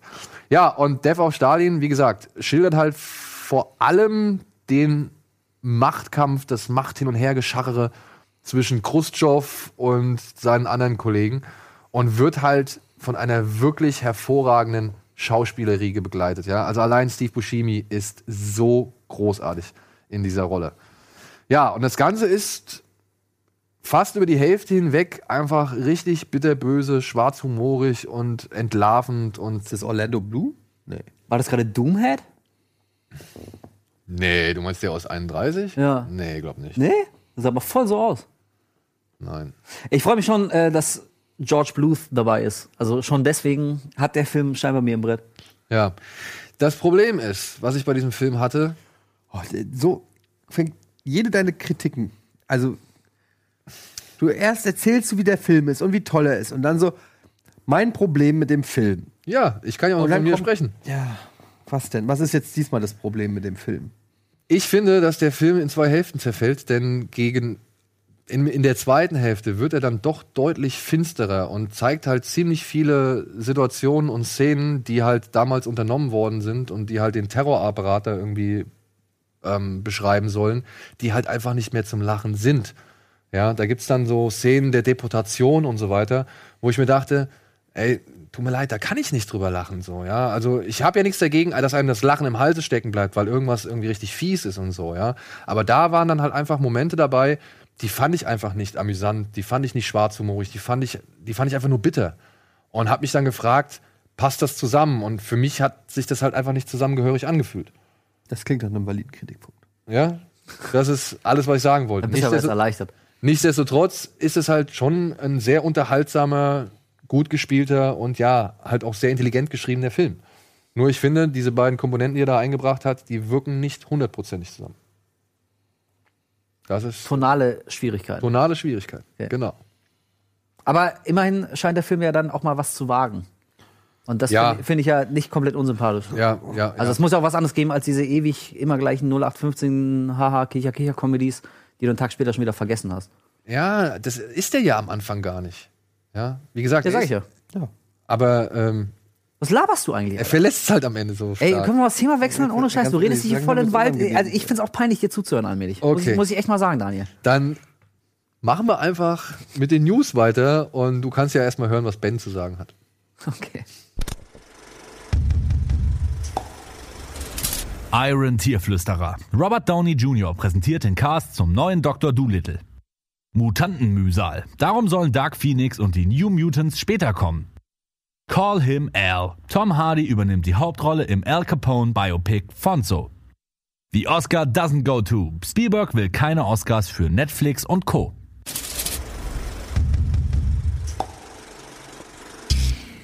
Ah, zurück ins Studio. Ist neu. Hoppla! Das gewusst, dass ich hier nochmal draufgenommen Bist du kurz eingenickt, ne? Ja, ähm, Dr. Doodle, Robert Downey Jr., ich wusste davon nichts. Habt ihr das irgendwie auf dem Schirm gehabt, dass der das machen soll? Nee, wirklich. Hab ich auch quasi jetzt mehr oder minder gerade erst erfahren. Ja, und ich finde es irgendwie beängstigend, weil Dr. Doodle hat schon mal eine Karriere so ein bisschen aufs Familienabstellgleis irgendwie geführt, ne? Aber Wahrscheinlich. Also nicht, dass er es noch nötig hätte, glaube ich, des Geldes wegen einen Film zu machen. Aber wenn du jetzt gerade auf Eddie Murphy anspielst, also Ja. ich glaube, sein Bankkonto hat das sehr gut getan, was er seit 20 Jahren macht. Aber Alles andere kann er mir erstmal egal sein. Ich glaube, dass das auch so ist bei, bei Eddie Murphy tatsächlich auch wie bei Robert Downey Jr., dass die, die sind so lange im Business, die haben irgendwie alles gemacht und so. Und den, ich glaube, da fehlt, da ist auch in der Regel nicht mehr so die Leidenschaft dabei. Ich glaube, da ist nicht mehr so das Feuer. Ich glaube nicht, dass. Also, Allerdings, vielleicht ist gerade Dr. Doolittle, weil es so abstrus klingt, ein totales Herzensprojekt von ihm. Ja. Vielleicht sagt er, ey, ich wollte seit 30 Jahren will ich schon Dr. Doolittle spielen und endlich bin ich in der Position, das durchzudrücken. Ey, pf, keine Ahnung. aber ich finde es auch erstmal komisch, also, aber. Ich glaube, wir sehen Robert Downey Jr. erstmal nicht in coolen Indie-Filmen. So. Aber der kann sich doch. Also Ja, weil, eben. Also, weil du ja auch schon sagst, ne, bei ihm kommt es ja nicht mehr aufs Geld an. Der kann doch locker in so einem Indie-Film mitspielen. Eddie Murphy könnte auch locker Stand-up machen und Ja. nicht irgendwelche dummen Kacke machen. Aber ich glaube, das Leben ändert dich. Und ich meine, also in seiner Karriere hat er ja auch schon viele kleinere Indie-Filme bedient und so. Er war ja nicht von vornherein, er ist ja nicht als Iron Man auf die Welt gekommen, Nein. als globaler Megastar. Von daher, ich kann das auch schon nachvollziehen, dass er sich sagt, ja, pff, ey, ich könnte jetzt einen Indie-Film mitspielen, habe ich schon gemacht und vielleicht gibt's auch keine geilen Skripte. Ich probiere lieber, warum auch immer, vielleicht finde ich die Figur des Dr. Doolittle so faszinierend, diese Franchise verdient einen Reboot und Cinematic, U- Cinematic Universe habe ich auch schon ausgearbeitet. Also ich kann das nachvollziehen. Wenn du die Kohle hast und die Position, dann machst du halt das, worauf du Bock hast und vielleicht hat er Bock drauf. Aus welchen Gründen auch immer. Aber ich muss sagen, ich reiß mich da jetzt auch nicht drum. Also ich glaube, ich könnte mein Leben sehr gut weiterleben ohne die Information, dass jetzt Robert Downey Jr. Dr. Doolittle sein will. Ob es eine Franchise wird, weiß man allerdings noch nicht. Aber gut. Spin-off ist jetzt schon angekündigt, Die werden es Prequel. natürlich versuchen. Aber hast du mitbekommen, also der hat ja schon ziemlich viele Leute jetzt für die Tierstimmen gewonnen. Ähm, hier der Kumail, wie heißt der? Manjani. Ja, egal, der ja. spielt, der spielt einen, einen Storch oder was? Nee. Mal Nanjani, glaube ich. Kumail Nanjani, genau. John Cena, äh, Remy Malek, Octavia der Spencer. wird Duke Nukem spielen. Ja. Ja. Finde ich auch ganz cool. Das, ne? ey, Perfekt. Nee, das haut nie im Leben Was? hin. Ist, aber er sieht zumindest exakt so aus. Ja, das stimmt. Aber guck mal, John Cena bemüht sich doch, äh, sich selber ein familienfreundliches Image zu geben. Und das ist so dermaßen weit entfernt von so einem Typen wie Duke Nukem. Das kriegen die im Leben nicht zusammen. Das halte ich für eine total bescheuerte Meinst du jetzt sein echtes. Image mit. Aber ich meine, er ist halt Schauspieler, kann doch dann trotzdem Badass-Typen spielen. Ja, aber also es würde mich nicht wundern, wenn John Cena, wenn er sagt, okay, ich gebe euch den Duke Nukem, aber pass auf, ey, dann das und das und das, das geht gar nicht. Also das werde ich nicht machen als, weißt du? Warten wir mal, 2018 warten wir mal. ist, glaube ich, eine sehr andere Zeit als die Zeit, in der Duke Nukem Also, so wir sind geboren uns wurde. einig, es müsste schon auch ein R-Rated-Film sein, ne? Ja, genau. Aber sie sagen ja, oder sie, sie planen ja schon so eine Deadpool-Ausrichtung. Genau, also dann kann ich mir, wenn er da Bock drauf hat und das dann auch so durchzieht, wenn er jetzt wirklich irgendwie daraus so ein Family-Friendly-Ding macht, dann, aber das kann ich mir nicht vorstellen. kann Dann, ich kann, dann auch brauchst du nicht nicht Duke Nukem machen. Also ich sag nur, ich melde, ich melde jetzt schon hohe Zweifel an. Es aber ich finde, also als ich gehört habe, dass der gecastet ist, dafür habe ich erstmal gedacht, Optisch ja, ist macht- das geil. macht total Sinn. Super, ja. So, also Und dann kann er direkt Aber noch also- Wolfenstein hinterher drehen, finde ich. Du musst, im Prinzip muss Duke Nukem so ein Film werden, bei dem du von vornherein weißt, mindestens ein Drittel der Leute wird von dem Film richtig angepisst sein. Aus diversen Gründen. Weil, weil Befindlichkeiten verletzt wurden, weil der Humor zu krass ist, zu derbe, weil Sprüche gerissen wurden. Das darf man aber heute so nicht mehr sagen. Aber das ist halt fucking Duke Nukem. Der scheißt drauf. Der will einfach, der will, wie hat's Gregor letztens gesagt, hier Bitches knallen und Leuten auf die Fresse hauen. So, der schmeißt halt wer mit Gregor Fuffis im das, Club. oder? Ach so. Ja, hat er bei Gamefight zugegeben. Da haben wir mal zehn Sekunden in seine Seele geblickt und was ich gesehen habe, hat mich wirklich zutiefst erschrocken. Echt. Vor allem, ich habe gesagt, ja, dann geh doch trainieren, weil es, es ging eigentlich darum, dass er, dass er so einen krassen Superbody haben will und endlich mal machen kann, was er will. Ja, aber vom Wrestling gucken kommt das nicht. Eben, ja genau. Theoretisch top, in der Praxis flop. Auf jeden Fall, ey, ich, ich vielleicht äh, liege ich auch voll falsch und ich freue mich. Also jeder hat Bock auf einen geilen Duke Nukem-Film. Ich glaube aber, dass John Cena und Duke Nukem, was, was die Figur ausmacht, Aber wie kommst du denn auf das zusammen. familienfreundliche Image? John Cena. Ja. Also ich glaube, der ist schon. Der hat doch jetzt auch in diesen R-Rated-Comedies mitgespielt. Was, oder war hier Trainwreck? War- Nee, war nicht R-Rated, oder? Doch, ich glaube schon. Ja. Also, ich würde jetzt nicht unbedingt. Ich meine, klar, der hat Daddy's Home 2 oder Daddy's Home hat er auch mal mitgespielt. Aber das ist halt so eine. Da, das da gibt's auch nichts gegen zu sagen. Ich würde ihn eher so vergleichen mit Vin Diesel, so, so weit, ne, der hat ja auch Tooth Fairy oder wie das, oder war das The Rock? The Rock. The, ja, gut, The Rock. Aber der macht ja auch so seichte Komödien und. Äh, Aber auch diese aber auch- Marine und so, das waren ja auch schon. Ey, und nochmal, da, da ist ja auch nichts Falsches dran. Ich glaube halt nur, dass die Figur des Duke Nukem, die muss einfach Leuten wehtun und die muss anecken. Und es muss Leute geben, die sich von dem zu 100% vom Kopf gestoßen Aber ich glaub, das Und da bin ich nicht ganz sicher, ob John Cena sich da komplett zu 100% hinter diese Rolle stellt. Ey, aber wie gesagt, vielleicht, genau, Wir vielleicht sehen wir beim Trailer und sagen, Alter, holy shit, das sieht so geil aus und dann ist alles gut. Genau. Ja, Dr. Doodle noch mal kurz. Äh, okay. Was hast du denn mit deinem Dr. Doodle Nix, gemacht? ich wollte jetzt aber nur kurz sagen, Sag mal, wer Daniel, da- was ist eigentlich los mit dir heute? ich bin ein bisschen nervös. Mal Wegen heute Abend oder was? Wegen heute Abend, Nein. wegen allem möglichen. Ach, alle, so. alles wird gut. Schon wieder schwanger oder was? Ja, ich bin schon wieder schwanger. Schon wieder? Ich war. Ey, sorry. Nee, nee, nee, nee, nee. Das, das wüsste ich. Ja, komm, ey, aber jetzt. Machen wir nicht- weiter, lass machen wir uns nicht weiter. über so langweilige Scheiße wie äh, das, das reden. Dafür, wir haben so viel, wir können noch so viel Zeit verballern mit interessanten Themen. Genau. Dann mache ich jetzt schnell das nächste Thema, ähm, was vielleicht auch nicht so interessant ist, aber New Mutants, ähm, falls du davon gehört hast, dieser X-Men Teenage-Mutanten-Film, der jetzt zum Horrorfilm ausgerichtet werden soll und über ein Jahr, glaube ich, verschoben wurde, wurde jetzt nochmal richtig weit nach hinten gelegt, weil sie jetzt diesen Film zu 50% neu gedreht haben. Dann haben sie festgestellt, er ist nicht gruselig genug und jetzt drehen sie ihn fast nochmal. das ist dieser Horrorfilm. Genau. Ja, da gab es Ja. schon einen Trailer, der schon relativ fertig aussah. Genau. Und das haben sie nochmal zu 50% geändert, weil sie gedacht haben, der ist nicht gruselig genug. Und jetzt sagen sie nochmal, sie müssen ihn nochmal schieben, weil sie jetzt nochmal zwei oder drei neue Figuren, völlig neue Figuren, die vorher nicht im Drehbuch standen, mit da rein äh, arbeiten wollen. Das sind gute Nachrichten. Das sind wirklich gute Nachrichten. Ich krieg noch mehr Bock auf den Film, als Ja. ich eh schon hatte. Und bei Dark Phoenix ist das ähnlich. Das ist diese Geschichte von Jean Grey, die jetzt hier von ähm, Jennifer Sophie. Turner. Sophie Turner gespielt wird. Natürlich. Da ist sie doch. Äh, da wurden jetzt auch nochmal Nachdrehs angesetzt, aber weil Simon Kinberg es geschafft hat, für diesen Film nochmal Jennifer Lawrence und Michael Fassbender zu gewinnen, obwohl deren X-Men-Verträge eigentlich ausgelaufen waren, ähm, gibt es jetzt Probleme, denn die haben jetzt einfach nicht Zeit oder beziehungsweise können jetzt noch nicht diese Nachdrehs irgendwie in, in Anspruch nehmen, beziehungsweise daran teilnehmen, weil sie halt auch noch Verpflichtungen haben. Dementsprechend verzögern sich diese Nachdrehs, damit halt Jennifer Lawrence und Michael Fassbender auch noch in diesen Film vernünftig integriert werden können. Und jetzt starten die halt alle ungefähr ein halbes Jahr später als geplant. Obwohl, ja, fast. Ich finde ja solche Verschiebe-News immer so ein bisschen schwierig, weil das ist alles so abstrakt für einen. Weil was weil wissen wir schon, wann wo was produziert wird und wann was verschoben wird. Mich interessiert das eigentlich, mich oder mich.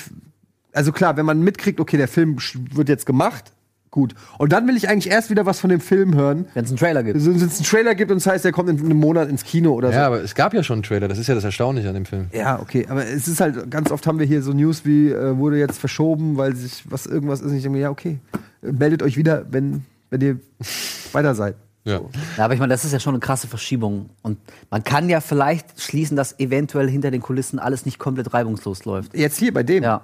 Bei dem Phoenix Also Ray-Film. ja, es wäre zumindest. Ja, wieso? Ich meine, wenn die einfach nur warten, bis Jennifer Lawrence Zeit hat, ist das doch wahrscheinlich ein ganz normaler Ich glaube, bei den New Mutants, da gibt es wesentlich mehr Probleme. Ja klar, das spricht Genau, ja dann das schon wieder. ich ja. ja. genau. Ich, da, da ist was anderes, weil da geht es ja dann schon eher auch um die Qualität des Films, wo man eventuell äh, hinterfragen muss, ob das Drehbuch oder die Qualität oder was auch immer stimmt. Aber bei sowas, die können erst weiterdrehen, wenn Jennifer Lawrence Zeit hat. Da denke ich mir halt, ja, dann. Ja, aber äh, gla- glaubst du das? Glaubst du, das ist wirklich der einzige Grund, warum das so dermaßen Hit war? Ich meine, es gibt ja sowas wie Marketingpläne. Es wird ja im Jahr, Jahre im Voraus wird ja schon festgelegt, wann der Film kommt, wann die Kampagne startet, bis wann die geht und was genau da gemacht wird. Und das jetzt nochmal nach hinten zu verschieben, nur weil alle auf Jennifer Lawrence warten. Also für mich klingt das nach einem Grund, wo man erstmal sagt, ja, okay, aber das ist nicht die komplette Geschichte. ja, also das dann, ich meine, wir wissen Ja, halt aber nicht. klar, letztendlich bringt's ja auch nichts, weil irgendwann kommt der Film raus und erst ich. dann kann man sich darüber ein Das meine ich. ja. Ja, dann gibt es ein erstes oder gab es ein erstes Bild jetzt von Fonso, einem Biopic zu Al Capone, gespielt von Tom Hardy, der auch einfach, keine Ahnung, mehr Zeit hat als alle anderen Menschen auf der Welt. Sein Tag geht 48 Stunden oder so. Ist das so eine Rolle, wo man sich dann 20 Kilos zulegt? Ich weiß es nicht, vielleicht kann gut sein. Es soll nämlich die Zeit spielen oder die Zeit behandeln, als Al Capone im Knast sitzt und da fast halt wahnsinnig wird vor Nichtstun und so weiter. Und dann halt immer wieder in Rückblenden irgendwie gezeigt wird, wie er früher halt äh, emporgestiegen ist und äh, zu dem Mann wurde, den wir halt alle als den großen Gangsterboss kennen. Interessiert mich auf jeden Fall. auf jeden Habe ich Fall. Bock Ja, ein guter Al Capone Biopic. Wer macht die Regie? Ähm, das ist allerdings jetzt so wirklich ein bisschen besorgnis Len. Wiseman. Josh Trank. Das ist der Oh, Regisseur was? von- Der kriegt noch mal einen Film? Ja, Josh Trank Wow. von Fantastische Vier? Ja. genau. Alter. Aber auch von Chronicle. Aber auch von Chronicle. Ja. Also ist, ist ein bisschen. Ah, ja, ja, ja, ja. Da sind wir mal gespannt. Das ist aber dann auch äh, die letzte Chance. Ne? Ja, aber ohne, das sagt Das auch ist, gerade. Der ich, hat so auch. dermaßen die Brücken hinter sich abgerissen. Also ey. wenn er den verkackt, ja. Ja. dann äh, Kyle MacLachlan spielt übrigens mit. Yay. Und Matt Dillon darf auch mitspielen. Matt Dillon. ja, ey, pf, das ist cool. Habe ich auch Bock drauf. Äh, Genau, und wo ich gerade sehe, damit ich vielleicht noch besser verstehe, was ich gerade meine, noch mal ganz kurz, diese Duke Duke Nukem-Geschichte, ne? von, der, von der Einstellung her, vom Mentalen, wie man an so eine Rolle rangeht, hätte ich bei ihm gar keine Probleme. Und bei Ja. John Cena eben schon, so dieses Fuck it. Und das strahlt Tom Hardy aus und John Cena für mich überhaupt gar nicht. Netter Typ, sympathisch, aber vielleicht liegt da genau das Problem. Das war nur so mein Punkt. Ja, kann ich verstehen, kann ich verstehen. So, und dann wären wir bei der letzten Nachricht. Ähm, Steven Spielberg hat sich jetzt noch mal geäußert zu dem Thema Dein Freund. Mein Freund Steven Spielberg. Ja, sollen wir es jetzt schon gleich? Ähm, hat sich zu dem Thema geäußert, ob Netflix-Filme für den Oscar zugelassen werden sollen. Ob das irgendwie cool ist, dass diese Filme einmal irgendwo in LA oder New York im Kino laufen, damit sie halt in die Kategorie Oscar-Film fallen. Oder Ja, ob hab- das nicht einfach eine Sache der Emmys ist, sowas auszuzeichnen. Nee, er sagt halt, das ist halt, sind halt keine Kinofilme und die Oscars prämieren halt Kinofilme. Und Filme, die nicht im Kino kein Theatrical Release haben, sollten dann da auch nicht bewertet werden, sondern sind dann halt quasi Fernsehfilme. Das Genau. ist sozusagen sein Argument. Und ich glaube, ihm geht es da nicht gegen Netflix, Nö. sondern ihm geht es eher äh, fürs Schützen des Kinos und äh, des. Ähm, Er, er hebt sogar hervor, dass die Qualität ja von diesen Netflix-Filmen und, und die, also das, das Ja, genau, darum geht's ihm gar nicht. Er sagt nicht, dass die zu schlecht sind, um einen Oscar zu kriegen. Das ist nicht das Argument, sondern eher, dass er, glaube ich, einfach das Kino an sich schützen will. Ähm, und auf, im ersten Moment denkt man sich, komm, Spielberg hat die Schnauze. Das sind geile Filme und dann sollen die auch geile Preise kriegen. Aber im Nachhinein, so habe ich ein bisschen drüber nachgedacht, und das ist, ja, ist schon so ein bisschen, wir haben ja gerade auch diese Diskussion mit Amazon und Einzelhandel und so, ne? Ähm, das geht natürlich auch in so eine Richtung, wo man, wo man hin und her, ich bin immer hin und her gerissen, weil einerseits denke ich mir, ja, neue Technologie schafft alte Technologie ab, so war es schon immer. Ne? Früher weiß ich nicht, als Edison die Glühbirne erfunden hat, waren die Leute, die Kerzen hergestellt haben, erstmal doof aus der Wäsche geguckt und gesagt, oh, das ist nicht so geil für, uns, für unser Kerzengeschäft. So, jetzt ist die Technologie da, dass wir eben zu Hause streamen können, Filme gucken können. Und das bedroht, äh, hat Videotheken abgeschafft und ist eine Bedrohung. Die Fernseher werden immer größer, die Soundqualität wird besser. Ähm, ja, klar, es ist eine Gefahr fürs Kino. Und deshalb kann ich irgendwo, einerseits mache ich selber, ich liebe es, Heimkino zu gucken und ich finde Netflix fucking geil.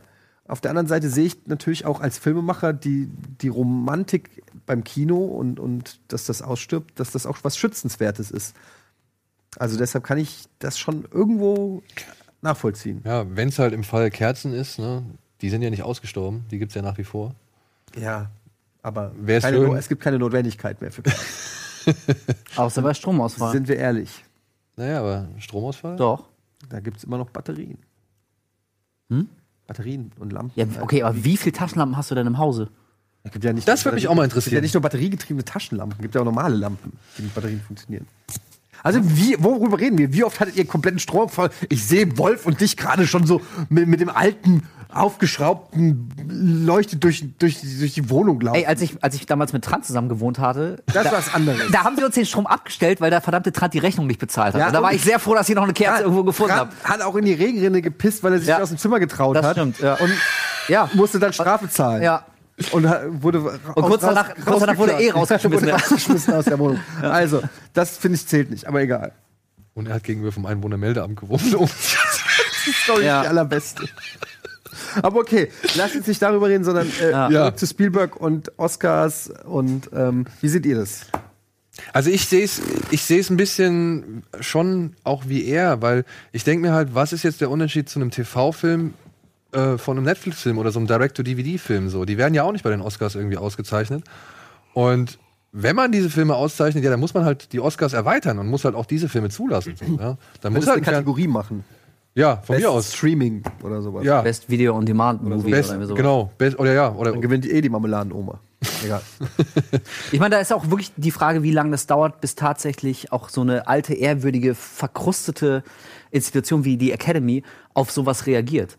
Also ich glaube, das ist nur eine, eine Frage der Zeit, bis tatsächlich irgendwie auch Netflix oder sonstige VOD-Filme offiziell bei den Oscars in irgendeiner Art und Weise geehrt werden.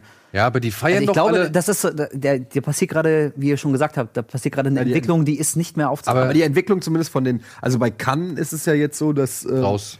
dass die nicht mal mehr für die äh, Palme d'Or, wie heißt die? Ja. ja. für die Palme d'Or ähm, nominiert werden können, egal wie gut der Film ist. Und ähm, das ist ja also erstmal sperrt sich gerade die Industrie. Ob das, ich stimme dir zu, es wird natürlich langfristig geht es immer um Kohle und alles und äh, schwierig. Aber die Frage ist ja auch, warum bringt Netflix nicht die richtig guten Filme auch ins Kino? Also ähm, Noch, noch.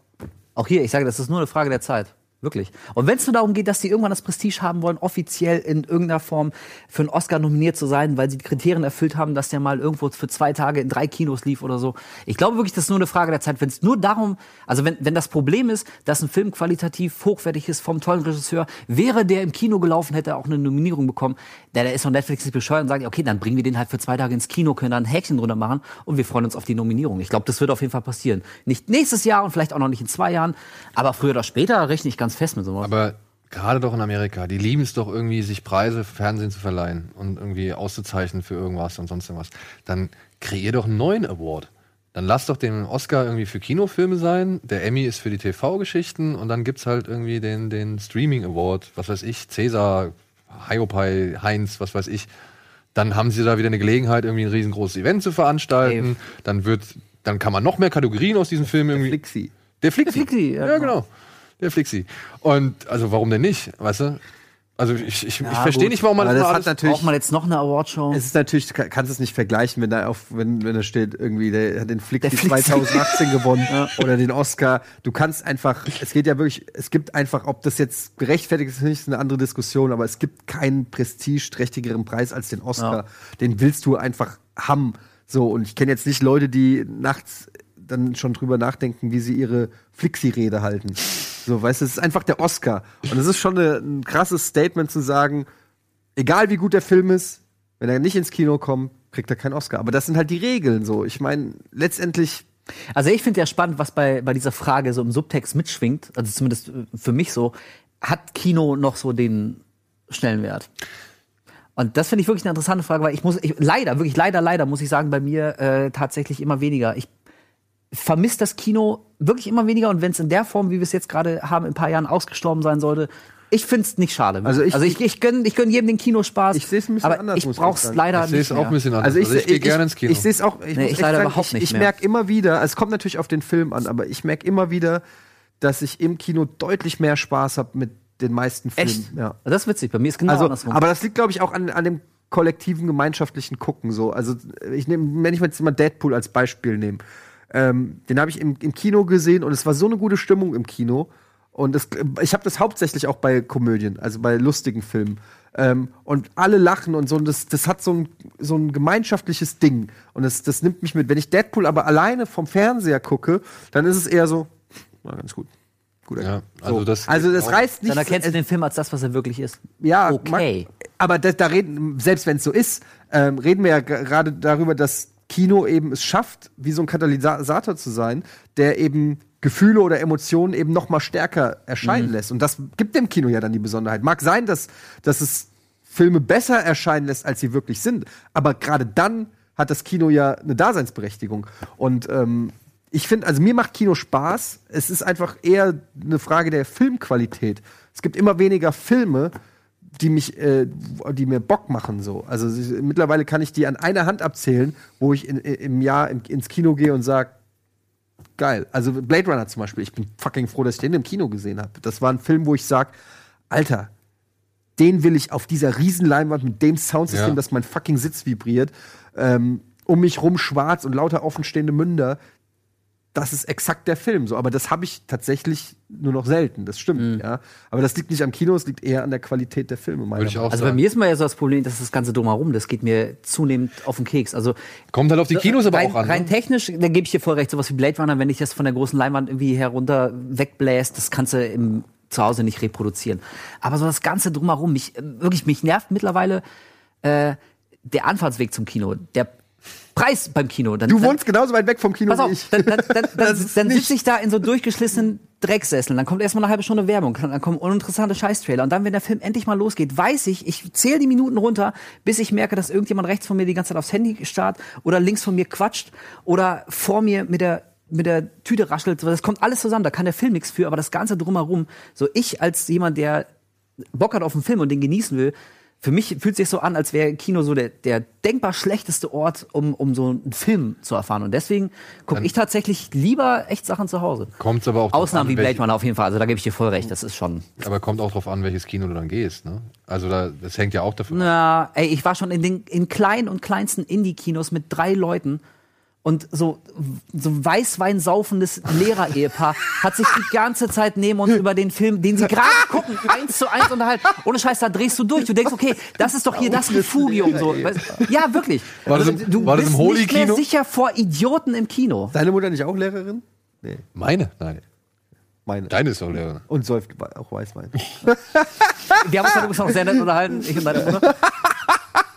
Aber das, äh, weißt du, deswegen, äh, also ich, ich wirklich leider, vielleicht ändert sich's auch wieder, aber jetzt gerade bin ich sehr froh über diese ganzen Heimkino, Streaming, Cook-Angebote und die Juwele. Also ich komme jetzt auch nicht mehr so oft ins Kino, vielleicht liegt's auch daran, aber ich so oft ärgere ich mich einfach für die für die Zeit und das Geld, was ich ausgegeben habe und ich dachte mir, Alter, hätte ich einfach mal Aber- drei Monate gewartet, ich hätte den Film ich glaube, aber es kommt auch, als zum Beispiel, ich muss sagen, ähm, ich habe zum Beispiel hier mit dem Savoy, haben wir auch schon oft drüber geredet in Hamburg, fantastische Erfahrung. Und ich bin ja ein sehr gutes Kino. Ich bin da ähnlich misanthropisch drauf wie du und kann das auch und, und, und hasse die meisten Menschen, die irgendwie negativ auffallen. Furchtbar. Ähm, aber ich muss sagen, ich habe im Savoy habe ich echt immer sehr gute Erfahrungen Ja. gemacht, weil ich das Gefühl habe, dass da auch viele Liebhaber hingehen und nicht so, äh, lass mal rein. Also ich glaube, 18 Uhr Cinemax, fuck you Goethe, schwierig. Aber äh, Savoy, Predator, äh, nochmal Aufführung. Oh ja, das hast, war geil. Und du hast einfach nur Leute da, die den Film quasi mitsprechen können und Gänsehaut kriegen. Und das ist dann schon, also ich glaube, man kann es gar nicht verallgemeinern. Es kommt auf die Leute an, Nein, es kommt auf den nicht. Film an und so Oder weiter.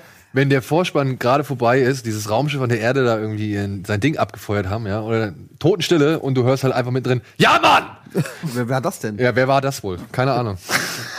Ja. Ja, das hätte Wolf richtig aufgeregt. Der Wolf hätte da gesagt, sehr lustig, du Spaß. Nee, vor allem, weißt du, das Problem ist, sobald jemand einmal Jamann ruft, sind alle Türen und Toren geöffnet. Weil jeder Trottel auf einmal im Kino meint sich Aber die es ganze kommt Zeit doch jetzt auch bei interaktiv Predator mit, jetzt mit dem nicht- Film. Also, Nee. In dem nee. Moment kam ach das komm. kam- Man muss es. Und auch Fantasy Filmfest, jetzt mal komm. Das macht im Kino einfach zehnmal mehr Spaß als irgendwie. Ey, ich habe nichts gegen, gegen gute Atmosphäre, aber ich habe was gegen, gegen Leute, die meinen, ihr wahnsinnig witziger Audiokommentar muss jetzt den ganzen Kino sagen. Ein Jahr, Mann. Ganz am Anfang. Ist okay. Und die, hab- und die Leute haben es gemocht, weil sie alle. Ich habe nur das ausgesprochen, was alle gedacht haben. Ey, als, Muss ich als, sagen. Als wir damals im Kino waren und Wally geguckt haben, da saß so ein kleiner Junge neben mir, Alter, der hat jede fucking Szene kommentiert und ich habe mich irgendwann umgedreht. Ey, ich habe mich irgendwann umgedreht und ich, ich habe versucht, so freundlich wie möglich zu sein, aber ich musste den Jungen einfach ins Gebet nehmen. Also sinngemäß habe ich gesagt, boah, Alter, halt die Fresse. Wir wollen den Film wirklich sehen. Und er saß dann die ganze Zeit so verschüchtert und hat sich von seiner Mutter streichen lassen. Ich meinte es gar nicht böse. Ich dachte mir nur, ey, Mutter, da sind wir wieder bei dem, bei dem Thema, ne? Wenn du dein, dein offenbar noch sehr junges Kind mit ins Kino nimmst, dann bring ihm doch so gewisse Grundregeln des menschlichen Verhaltens in einem Kinosaal bei. Und ich habe da im, nee, nein, ohne Scheiß. Wenn du mit, mit dem Kind ins Kino gehst, dann sorg gefälligst dafür, dass das Kind versteht, dass man da einfach generell die Klappe hält. Das ist kein, das ist kein Platz, wo alle fröhlich zusammenkommen. Das ist keine Kindergruppe. Wir sind hier nicht irgendwie Reisegruppe Haselnuss oder was. Ohne Scheiß. Im Kino, im Kino hat man erstmal die Klappe zu halten. Danach ist alles cool. ja, aber das sind Kinder, Alter. Da haben die im Kino nichts verloren. Ja, genau. Als ob dein Sohn die Klappe halten soll im Mitmachkino. Äh, das ist ja wohl- Mitmach- Mitmachkino ist das was ist ja anderes. Das andere habe ich noch nicht gesehen. Ich würde Das ist ja wohl was völlig ich würde auf jeden Fall was sagen, weil es mich ja auch nerven würde. Ja, ohne Scheiß. Und mich nervt es auch generell, also äh, meine Frau ist ja auch so eine, die ständig labert beim, beim Film, weil, und meistens wegen irgend so einer dummen Belanglosigkeit, wie sie, meistens geht es um Aussehen, da kommt ein Dicker rein, boah, ist der dick. Und dann kommt, und dann kommt irgendwie, oh, was hat denn die für ein Kleid an, so, und du denkst, jetzt, darum geht's doch gerade gar nicht. Ja. So, weißt du, äh, und ich wollte unbedingt mit ihr mal äh, Tiger and Dragon gucken, ne, Crouching Oh. Tiger, Hidden Dragon. Und ich weiß jetzt noch nicht, und das Ding ist, und ich weiß noch nicht, ja, ging und Scheiß. Ey, bei uns ging es auch voll in die Hose. ich muss dir vorher erklären, dass das ein Genre ist, wo die Leute in, auf Bäumen laufen können, weil ich weiß genau, wenn diese Szene kommt, wo Chow Yun Fat auf Tannen läuft, ja, dass Schöne sie, wo, wo sie dann wirklich sa sagen wird, was ist das denn für ein Quatsch? Wo sind da die Fü Weil- und, und ich so, darum geht's nicht in dem Film. Die können das halt. Ey, ich weiß, ich, ich weiß ganz genau, wir alle lieben unsere Frauen, ne? aber wir haben auch versucht, Tiger und Dragon zu gucken. Und richtig geil fand ich, ich habe versucht, mir nichts anmerken zu lassen, aber sie zog dann irgendwann ihr Handy raus, hat sich so zurückgelehnt und wirklich minutenlang, pass auf, und dann steckt sie es wieder ein, guckt zum Fernsehen so. Oh, Alter! Willst du mich, du machst mich irre hier Ja, gerade, ohne Scheiß. Scheiß. Weißt du, dieses, dieses angeschränkte Schnauben, so, oh, mich hat der Film Aber dann. Cake Boss! Ey, ohne Scheiß. Okay. Hey, so, da atmen wir jetzt einmal kurz durch und. Verdammt nochmal, Steven Spielberg, was hast du hier mal angerichtet? Was hast du jetzt angerichtet? Fuck. Wir atmen kurz durch. Ich muss noch mal auf die Klo, äh, auf die Toilette und äh, gleich nach der Werbung geht's weiter. Auf die Klo. Auf die Klo.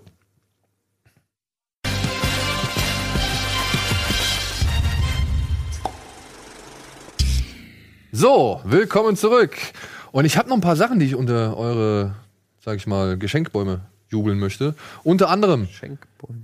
Schenkbäume, ja egal. unter anderem verlosen wir den neuesten, letzten, achten Teil der Saw-Reihe. Sogar geguckt. Jigsaw in einem schönen Mediabook, wo es ein noch äh, 36. Booklet, drin ist und ein Audiokommentar plus ein paar Featurettes und so weiter und so fort und der Film. Ich habe den Film leider immer noch nicht Ich hab gesehen. ihn gesehen. Was hast du? Soll ich wirklich was dazu sagen? Du, das ist, ich habe ihn noch nicht gesehen. Ich meine, wir kriegen jetzt hier vom Verleih so ein tolles Päckchen. Damit ist eigentlich auch schon alles gesagt. wieso denn? Kein Mann für die Zwischentöne. Daniel Ey, Schröcker. ach komm, man kann doch jetzt ehrlich sagen, ob man den Film mochte oder nicht. Also was soll das Ich denn? mochte ihn nicht. Du mochtest ihn nicht. Ja, aber ist doch okay. Also ich habe jetzt, der Film hat jetzt auch bisher Ich, hab, die ich, besten jeden, Kritiken ich muss bekommen. dazu so. sagen, ich habe jeden Saw-Teil, glaube ich, geguckt und äh, das ist schon äh, mit einer der schlechtesten. Aber du hast das- jeden? Saw-Teil gesehen, deswegen hast du dir auch diesen Film angeguckt. Das heißt, andere Leute, die auch alle Saw-Teile gesehen haben, werden sich wahrscheinlich diesen Film auch angucken, oder? Damit ist zu Das- rechnen, ja. Ja, das ist zu rechnen. Und falls ihr noch keinen dieser Saw-Teile gesehen habt, haben wir hier noch die Komplettbox. Da sind nämlich alle acht Filme drin, auf Blu-ray. Sind die auch alle ungeschnitten? Das habe ich jetzt hier so wahrgenommen, ja. ja. Also es sei denn, du hast jetzt die genaue Minutenangabe von Teil 2. Ja, hier steht US Director's Cut. Ah. Also das dürfte auf jeden Fall. ist ähm, gut. Und ich meine, obwohl, der geht. Waren die teilweise nur 83 Minuten lang? 89? Echt? So lange sind sie dann doch nicht. Die sind ja nicht so komplex. Also, Nee, das meine ich, ne? Also, ich kann mir nicht vorstellen, Echt 83 Minuten? ne? Der- Welcher? Der zweite? der vierte. Der zweite geht 95. Ja, ich wollte sagen. Der vierte. Ich könnte nicht mal sagen, was im vierten passiert. Ich auch nicht, ohne Scheiß. ich auch nicht. Ich, die, in meinem Kopf, die sind alle so zu einer einzigen Saw-breiigen Masse zusammengewachsen. Ich weiß aber, dass ich äh, in der absoluten Minderheit bin, weil ich den zweiten ziemlich gut fand. Und den fanden alle so scheiße. Und Ja, ich fand der, den auch der hat mir, cool. ja, ne, der war ohne Scheiß, der war ganz gut. Zweiter war ganz cool. Erster und zweiter sind beide. gut. Ich mochte den zweiten nicht mehr so, weil er mir zu grell, zu aggressiv war in seiner Visualität, möchte ich jetzt mal sagen. Obwohl ich diese Spritzenszene zum Beispiel fand. Die war geil. Die fand Oder ich auch geil. die mit dem, mit dem Glaskasten und so. Aber ich fand halt auch. Ich, mo ich mochte den ersten leider nicht. ich mochte den ersten mehr. Ich fand den echt cool. Ich den fand ersten, der war unfair einfach. Der, der war unfair gegenüber den, den Figuren und den Charakteren. Wenn ein Typ in der Badewanne aufwacht und durch das Aufwachen der, der Schlüssel irgendwie in den Abguss gezogen wird und dann beginnt das Spiel erst, ey, das ist, das ist nicht fair. So. Also entweder die Leute wissen, worauf sie sich einlassen, oder Und Jigsaw ist ja bekannt dafür, fair zu genau. na, ey, na, im, im ersten haben sie es zumindest noch versucht zu etablieren und deswegen war ich vom Ende, vom ersten so enttäuscht, weil ich dachte, ja, äh, okay, also was, was für ein unfaires Spiel und dann tust du so, als hätten die Leute irgendeine Chance gehabt von Anfang an. Das stimmt. Aber also, naja, ich weiß nicht. Ich habe Deswegen, Deswegen, nee, also- dass Jigsaw äh, eigentlich immer nur so tut, als ob die Leute eine Chance haben, aber eigentlich ist es immer eine Chance zwischen Ja, das- Hängen oder Erschießen. Ja, also es gibt das- ja keinen, in der Regel gibt es nicht wirklich einen Aus. Also dadurch, dass du schon da bist, hast, weil du gesündigt hast, bist du eigentlich schon für den Tod markiert. Eben, also du bist schon gegen deinen Willen da. Also was äh, Es ich ist, also nicht, ich, du ich finde nicht, dass Jigsaw einem wirklich die Chance Möglichkeit hast. gibt, da mit weißer Weste rauszukommen. Nee, das, das wurde im Laufe der Reihe immer klarer. Also, also spätestens, glaube ich, mit Teil 2 oder mit Beginn von Teil 3 ist ja klar, dass Jigsaw ein einziger Heuchler ist. Also seine seltsame Philosophie, die ist ja total krude. Aber im ersten wurde ja noch so getan, als wäre das tatsächlich so das, das große Gimmick des Killers, dass er eigentlich jedem eine faire Chance gibt. Man muss halt nur Mhm. Ja, ich zeigen, weiß, dass man bla bla bla. Und das hat für mich schon am Ende vom ersten Teil nicht mehr zusammengepasst und deswegen fand ich den nicht so gut. Aber der zweite hat mir dann echt viel, viel besser gefallen. Und dann, ohne Scheiß, also ähnlich wie du, ich habe die auch alle geguckt. Ähm, ich habe auch eine gewisse Schwäche für die, aber wirklich nur, also was mich an Saw anmacht, ganz plump, sind tatsächlich die, die Todesfallen. So. Also da ist die Kreativität und da sehe ich das Herzblut von den Leuten. Wer jetzt der, der nächste, der mittlerweile fünfte Lehrling von Jigsaw ist, der schon seit 20 Jahren mit ihm zusammenarbeitet, was man aber erst jetzt erfährt, das ist mir alles seit so vielen Jahren egal, wirklich. Also ich steige da auch schon längst nicht mehr durch. Ja, das fand ich da, da ging, glaube ich, das ging ja mit dem fünften los, dass dann plötzlich dieser Polizist die, die Nachfolge antritt. Ja. Und das war dann schon fast mehr ein Thriller als ein richtiger Folterfilm irgendwie in der Richtung. Und da fand ich es dann auch echt mittlerweile verzichtbar. Aber ich werde mir den achten auf jeden Fall trotzdem noch Ja, mal ey, klar. angucken, weil ähm, ich möchte halt schon wissen, wie es zu Ende geht. Jetzt habe ich sieben Filme geguckt, da kann ich mir den achten auch noch angucken. Und du Ja, hast ja gesagt, Zu Ende. ja, äh, du hast ja gesagt, es ist ja so ein Film, den kann man problemlos nebenbei gucken, ohne dass man großartig Den kannst du problemlos nebenbei. gucken. ja, also wenn ihr entweder ein. Mediabook von Jigsaw 8 oder halt die Komplettbox gewinnen wollt, schickt einfach eine E-Mail an die altbekannte Adresse mit dem Betreff Finale Säge. Und wenn ihr gerne klassische Musik hören wollt, Ja. dann schicken wir euch gerne zu Star Wars in Concert. Das läuft nämlich jetzt hier am 8.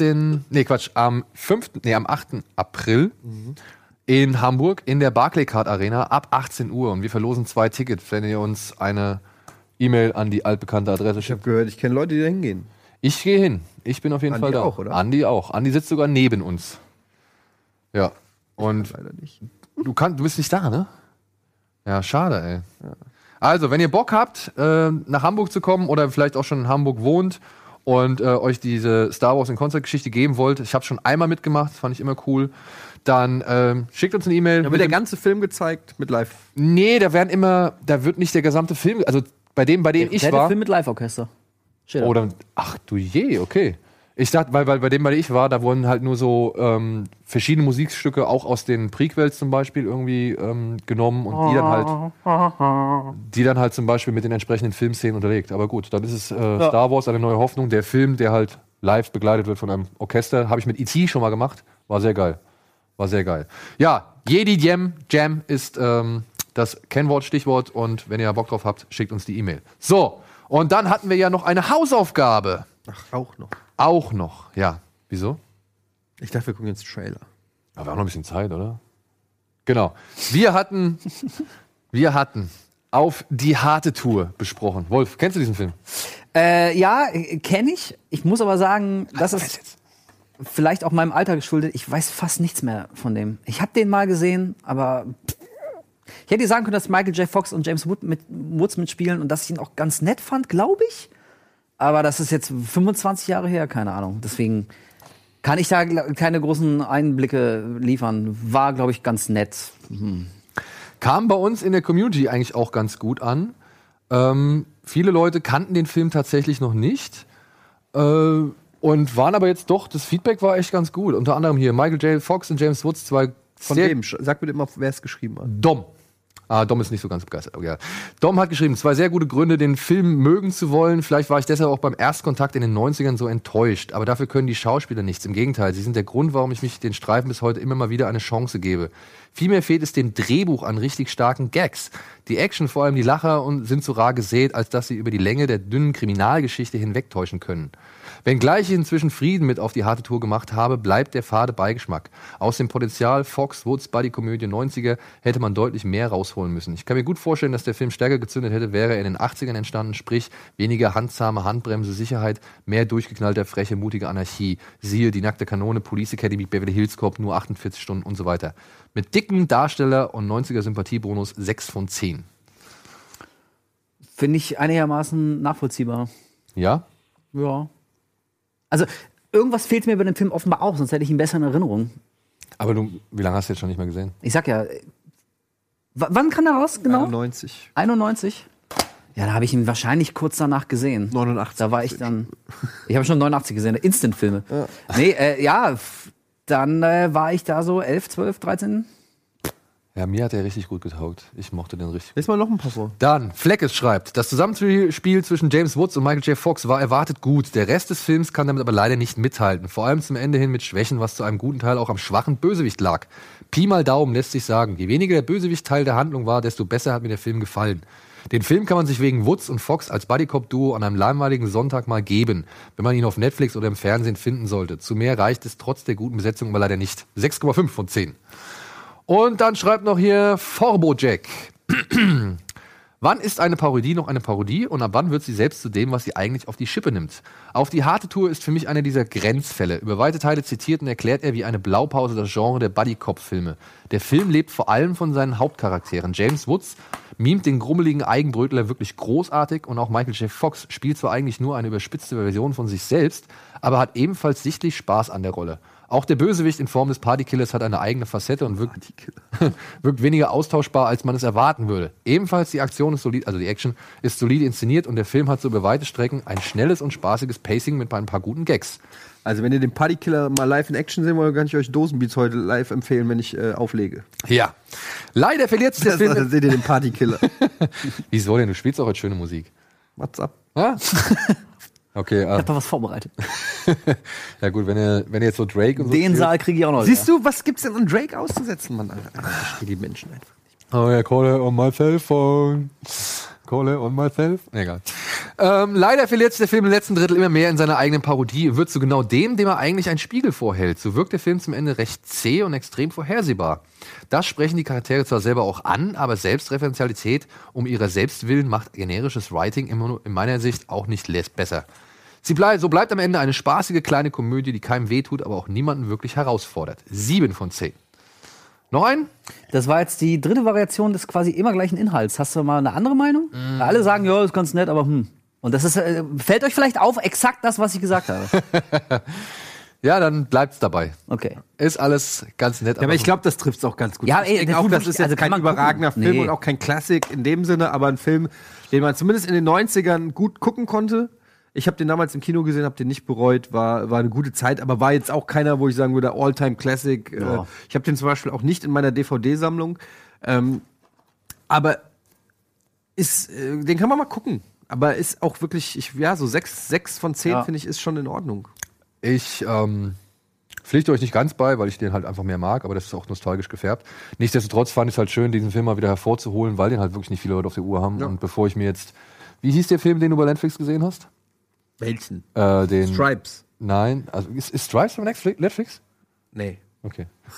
Alter, Der Dialog. wa- was für, ein- was für ein welchen, Dialogversuch hier. welchen meinst du? Alter, diese, diese Buddy-Komödie, die stirbt langsam verarscht, glaube ich.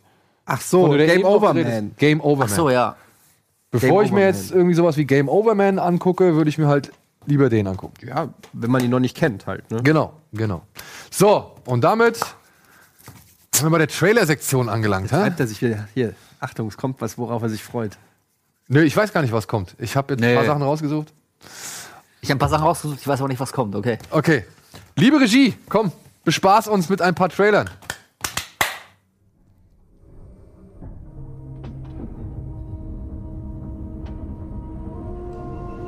Oh, das ist der Prospect He's indeed an obscure craft, mit Oscar Isaac. form, worthy of the highest of view.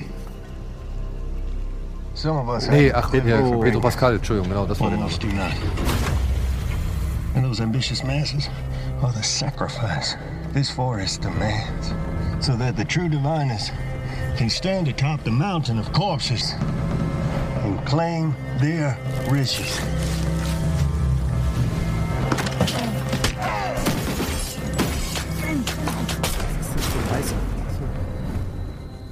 Weißen Balken.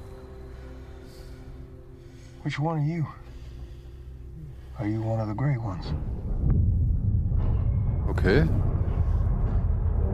Sieht aus wie ein Netflix-Film, finde ich.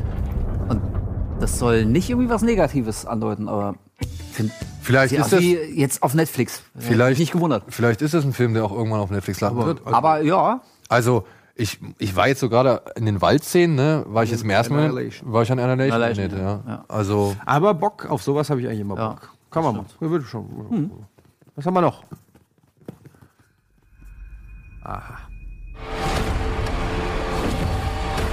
ach, ist der von Ida Roth? das ist der, genau, Haus der Aus der geheimnisvollen Uhren. Uhren. Irgendwas mit Genau. Uhren? Haus der geheimnisvollen Uhren. Das ist Jack Black? Ja. Das war Jack Black, ja. Das ist krass, dass Eli Roth jetzt so schnell noch so ein. Also für mich klingt das jetzt erstmal. Was? Eine Steven Spielberg-Produktion oder was? Das ist ja strange. Hallo, du bist Louis, nehme ich an. Nee, das ist Kate Blanchett. Du wirst sehen. Hier ist alles ziemlich anders.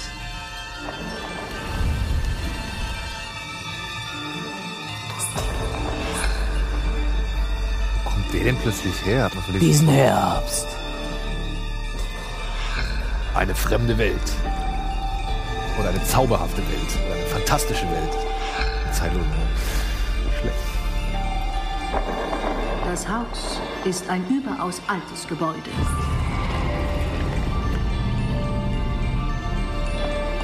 Da ist eine Uhr in den Wänden.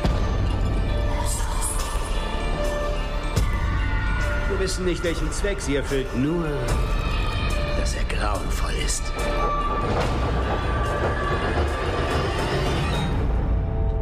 Also, du hast Louis alles erzählt? Hm, nicht alles.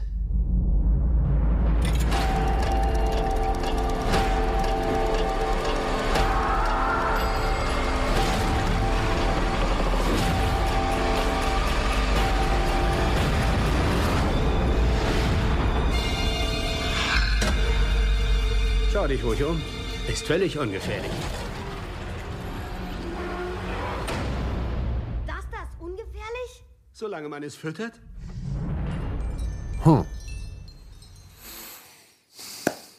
Also hat zumindest das- das Potenzial, vielleicht so eine, eine neue Generation so sanft an Grusel und dann später auch mal Horror ranzuführen. Ja, ich meine, mit Jack Black, der hat ja noch dieses, was, wie hießen diese? Goosebumps. Goosebumps, genau. Hatte ich jetzt im ersten Moment, als es Dachte ich auch, ja. Ja. Hätte exakt. Hätte ja. ex exakt so sein können, dass der Film von Emblem mitproduziert wird, das verwundert mich jetzt tatsächlich. Und naja, wie immer, ein Angstfaktor ist halt Ida Roth. Ne? Ja, also stimmt. ist halt leider auch mittlerweile so hopp oder top. Ja, irgendwie. absolut. Und nach Wann der, ist der denn mal top? ja, also jetzt Hostel war schon cool und Cabin Fever war auch schon Okay, cool. Hostel. Also das ist sein erster. Und Cabin Fever auch schon 20 Jahre fand her. Hostel 2 sogar besser. Hostel 1 fand ich gar nicht so gut. Hostel 2 fand ich ganz gut. Und Cabin Fever hat zumindest noch immer noch so einen gewissen kruden Charme. Ja, fand ich nicht. Na gut. Aber also ich finde, auch, Eli Roth ist, jetzt nicht irgendwie unter Ist der kein Riege. großartiger Regisseur, möchte ich jetzt Also ich auch nicht glaube, behaupten. wenn in ihm ein großartiger Regisseur gesteckt hätte, hätte man von ihm mittlerweile was gesehen. Aber was ich dem Mann trotzdem attestieren möchte, ist halt seine Leidenschaft. Der, Ja. der ist ein riesengroßer Film-Fan und äh, versucht halt immer wieder. Stark. Der ist ein riesengroßer Filmfan. Ja, was soll ich denn sagen? Ich meine, auch nicht einen Ultra-Fan von irgendeinem Fußballverein aufs Fußballfeld, weil er ein riesen Fan vom Verein ist. Nö, aber ich finde, er wirkt jetzt nicht wie jemand, den du einfach engagierst, damit der irgendeinen Film für dein Studio runterdreht. Genau. So ein Brad Ratner-Typ oder so. Dem ist Ja, scheißegal, was der dreht. Der wird einfach nur, der hat einfach sich, aus irgendeinem Grund hat er es geschafft, Namen, seinen Namen zu einem Produkt zu machen. Und das wird einfach gnadenlos ausgeschlachtet. Aber für mich ist es eine, ein absolut schlechter Regisseur, der nur Scheiße produziert eigentlich. Aber gut. Da, ja, brauchen wir jetzt nicht über Eli Roth reden. Lass uns lieber noch einen Trailer gucken von einem, der was drauf hat. War es ein Schuss ins Blaue jetzt? Ja, klar. Okay. Na gut. Dieses Wochenende wird absolut legendär. Ja, ich freue mich auch drauf.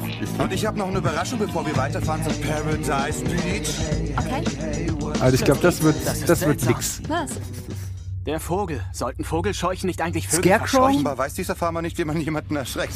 Das ist aber doch nichts The. Scarecrow oder so? Scarecrows heißt Big Scarecrows, genau. Aber das uns das ist, Auto was ist das? geklaut? Nix, Das ist keine US-Produktion. Doch, doch. Echt? Die Synchro ist nur richtig gut, offenbar. Ah, okay. Aber Vogelscheuchenhorror Gibt's gab's lange nicht wieder. Ja, oder? Das stimmt, das stimmt. Habe ich letztens noch einen äh, Artikel bei, ich glaube, Bloody Disgusting gelesen. Da ging es genau darum. Um wo sind die, Vogelscheuchen? ja, wo sind die Wo- Vogelscheuchen-Horrorfilme abgeblieben? Ja, jetzt kommt wieder einer zurück. Guck an hier. Die Vogelscheuchen. Was ist damit? Tut sie mir nicht weh! Boah, Mann, Leute, echt, ohne Scheiß. Aber die Vogelscheuchen sehen geil aus. Na gut, es könnte auch fast der Killer aus The Strangers sein mit dem Sack auf dem Kopf. Da bin ich kaputt, wenn er jetzt Eli Roth als Regisseur hat.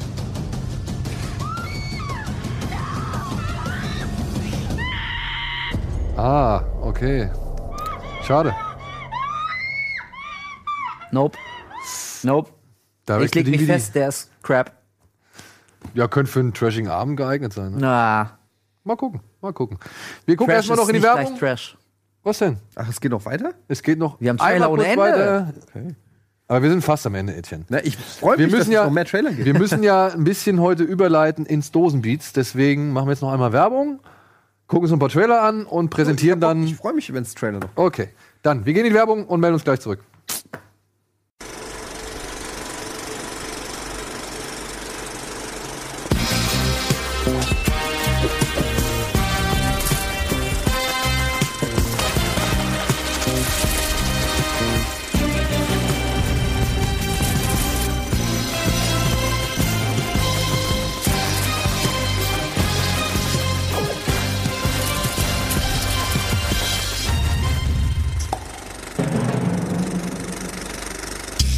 ...2045 kann man nirgends mehr hin.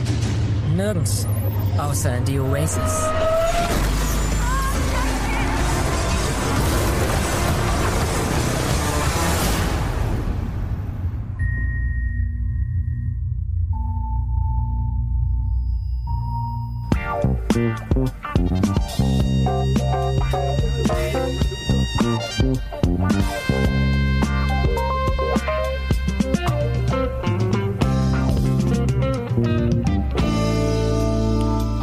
Wunderschönen guten Tag, guten Morgen oder guten Abend da draußen an den Empfang.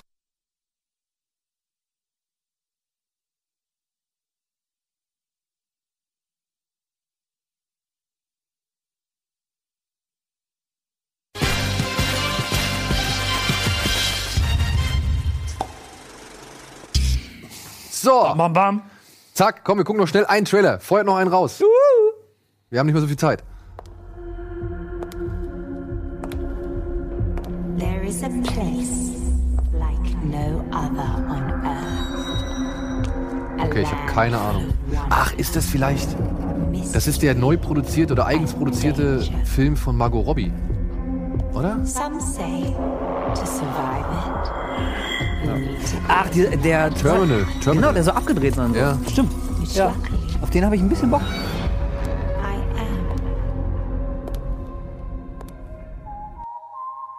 Ja, genau. Ja, ja, ja. Stimmt, das war ja der Teaser nur. Dexter Fletcher, auch sehr gut. Sehe ich auch mal gern. Und Mike Myers, ne? Hat man schon lange nicht mehr gesehen. Doch hier bei Death of Stalin. Mike Myers? Spielt er da nicht mit? Nee, also wenn, dann habe ich nicht wahrgenommen. Also wirklich nicht. Bist du sicher? Ja. Okay. Also Ich ich dachte, glaub, er hätte auch eine Rolle. okay. Gut, das war ein kurzer Trailer. ich, ich, ich, Da können wir ja noch einen gucken. ja, okay. Ich, ich hab jetzt. Komm, wenn es noch einer geht. Ja, geht noch einer. Oh, Cobra Kai. Ey. Da bin ich mal gespannt. ey, das wird entweder unglaublicher Dritte gegen den Kopf Bullshit. sind verboten. Zack. Okay, du hast gewonnen. Das wird, glaube ich, unglaublicher Bullshit oder richtig großartig. Aber ich kann es mir fast nicht Ich vorstellen. habe irgendwie ein bisschen Bock drauf. Ja, ich habe auch Bock drauf, schon, aber ich habe ja. auch echt Angst. Also das macht mir halt Angst. Ja. Aber er ist jetzt der Böse, ne? Karate Johnny? I knew it was you. This is Johnny Lawrence. He and I go way back. Oh, this is a guy whose ass you kicked. If you want to get technical, I kicked his face. Oh, I didn't know you guys were talking about beer. Ich hatte aber so verstanden, dass er die irgendwie, dass die zusammenarbeiten. Um das Ja, die, ra die raufen sich doch zusammen, Ich habe natürlich. gehört, dass Ralf Macho der, der Arsch ist auf jeden Fall. Was that like Taekwondo or something? It's karate. Do you think you could teach me? I'm driving home from work yesterday, and in the strip mall, I Eigentlich see müsste der 100 sein. Er sieht jetzt auch so alt wie wir. Seltsam, ne? Unglaublich. changed, but it's still the same prick. I heard you beat up a bunch of teenagers. I didn't beat up any teenagers. I kicked the crap out of a bunch of assholes who deserved it. Thinks he can bring Cobra Kai back to the valley? Not on my watch. You want those kids at school to keep dumping things on your head? You want all the girls to think you're a wangless dork? You're gonna be my karate teacher? No. I'm gonna be your sensei.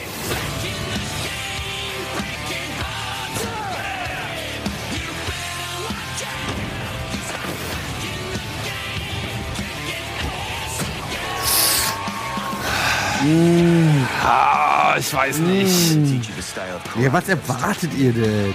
A method of fighting your pansy ass generation desperately needs. Okay, let's see what you got. She's a girl. And? I'm sorry. Are you okay?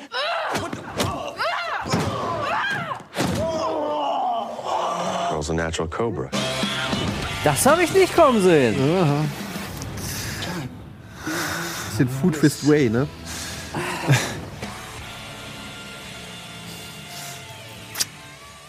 Könnte unfreiwillig komisch werden.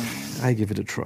Ich werde auch Ja, versuchen. ey, auf jeden Fall, auf jeden Auf Fall. jeden Fall. Aber, aber wie, ich, ich cringe auch schon ein bisschen. muss ich Es. Aber das gehört, glaube ich, dazu. Also, dass wir da hier nicht die neuen Sopranos kriegen, ist, glaube ich. Ja, es gibt ja irgendwie, also zwischen, zwischen äh, Cobra Kai und Sopranos gibt es ja auch noch einen gewissen Mittelwert. Genau. Immer nur diese Extreme. Eben. Es gibt nicht nur schwarz und weiß, hell und Eddie, dunkel. auch Alt Ich bin doch derjenige, der sagt, das wird, das wird ganz okay. Ja, mal gucken.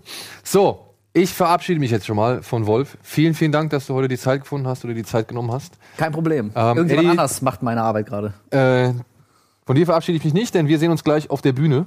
Okay. Denn es geht jetzt. ja, ist es so.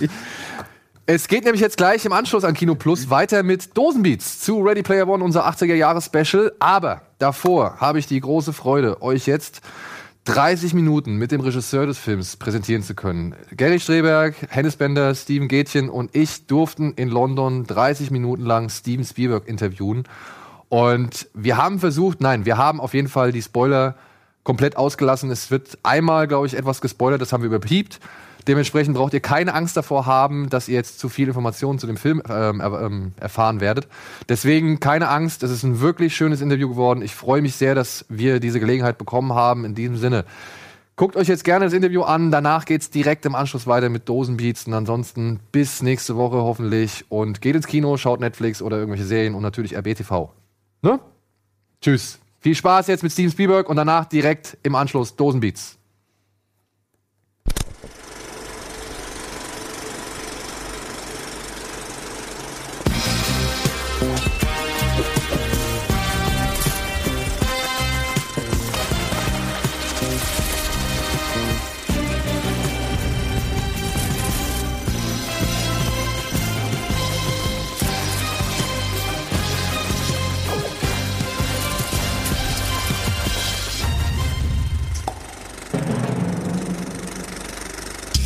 2045 kann man nirgends mehr hin. Nirgends. Außer in die Oasis.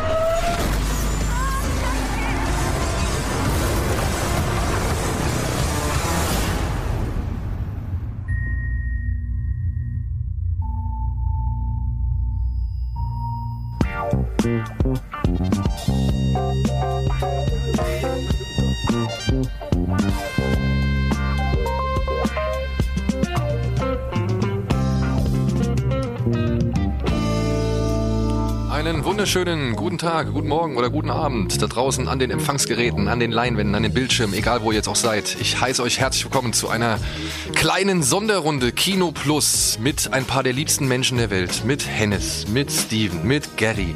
Wir sitzen hier in London im Claridge's Hotel, denn wir haben heute einen der absolut größten Filmemacher zu Gast und dürfen eine halbe Stunde mit diesem Mann reden. Steven Spielberg, zusammen mit dem Buchautor Ernest Klein, der Ready Player One geschrieben hat, wird uns jetzt hier gleich ja, besuchen und wir dürfen ihn ausquetschen. Und ich weiß nicht, wie es euch geht, Freunde, aber mir, mir geht die Pumpe, ich schwitze wie die Hölle und ich. Ja, gut. Äh, ich trage Windeln. Ja, wir wollen euch auch gar nicht irgendwie großartig äh, lange aufhalten. Wie gesagt, wir haben jetzt gleich ein Gespräch mit ihm. Wir werden versuchen, alles Mögliche abzugreifen, was uns als Nerds interessiert, was euch da draußen interessiert, was man Interessantes über diesen Film und dieses Buch irgendwie rausquetschen kann. Und natürlich hoffen wir, dass wir ein schönes, rundes Gespräch haben werden. In diesem Sinne, vielen Dank für die Aufmerksamkeit. Bis gleich mit dem Talk zu Ready Player One und Steven Spielberg und Ernest Klein. Ernest and Stephen, it's a pleasure for us to meet you both. Um, Absolutely. First uh, question would be directed to Stephen. Um, would you say that the book found you, or you found the book at this stage of your career? Well, I, I, it's easy to answer that question. The book found me. I didn't find the book. Um, I didn't. I hadn't really heard of Ready Player One until Warner Brothers introduced me to it. Um, I was blithely minding my own business, planning uh, another Indiana Jones movie, and when uh, the Warner guys came over to my office and presented me with Ernie's book. And did it That capture the you the first time. moment you read it? Yeah, it captured me on I don't even know what page number it was, but what was the number of pages where Parsifal and Artemis speak for the first time, have that long five-page conversation? Oh yeah, that's right in the Where was middle. Yeah, that's right in the middle of the book, the beginning of uh, uh, level two, uh, where they have that chat log of just back and forth uh, text transcript of them talking. Yeah. I saw the movie and the characters at that point. I saw a huge movie with the plot of this tremendously ambitious competition to gain complete control of the Oasis after James Halliday's death and the contest that he initiates. And I saw that. That's great movie value. That had the whole movie, the book had movie value all the way through it.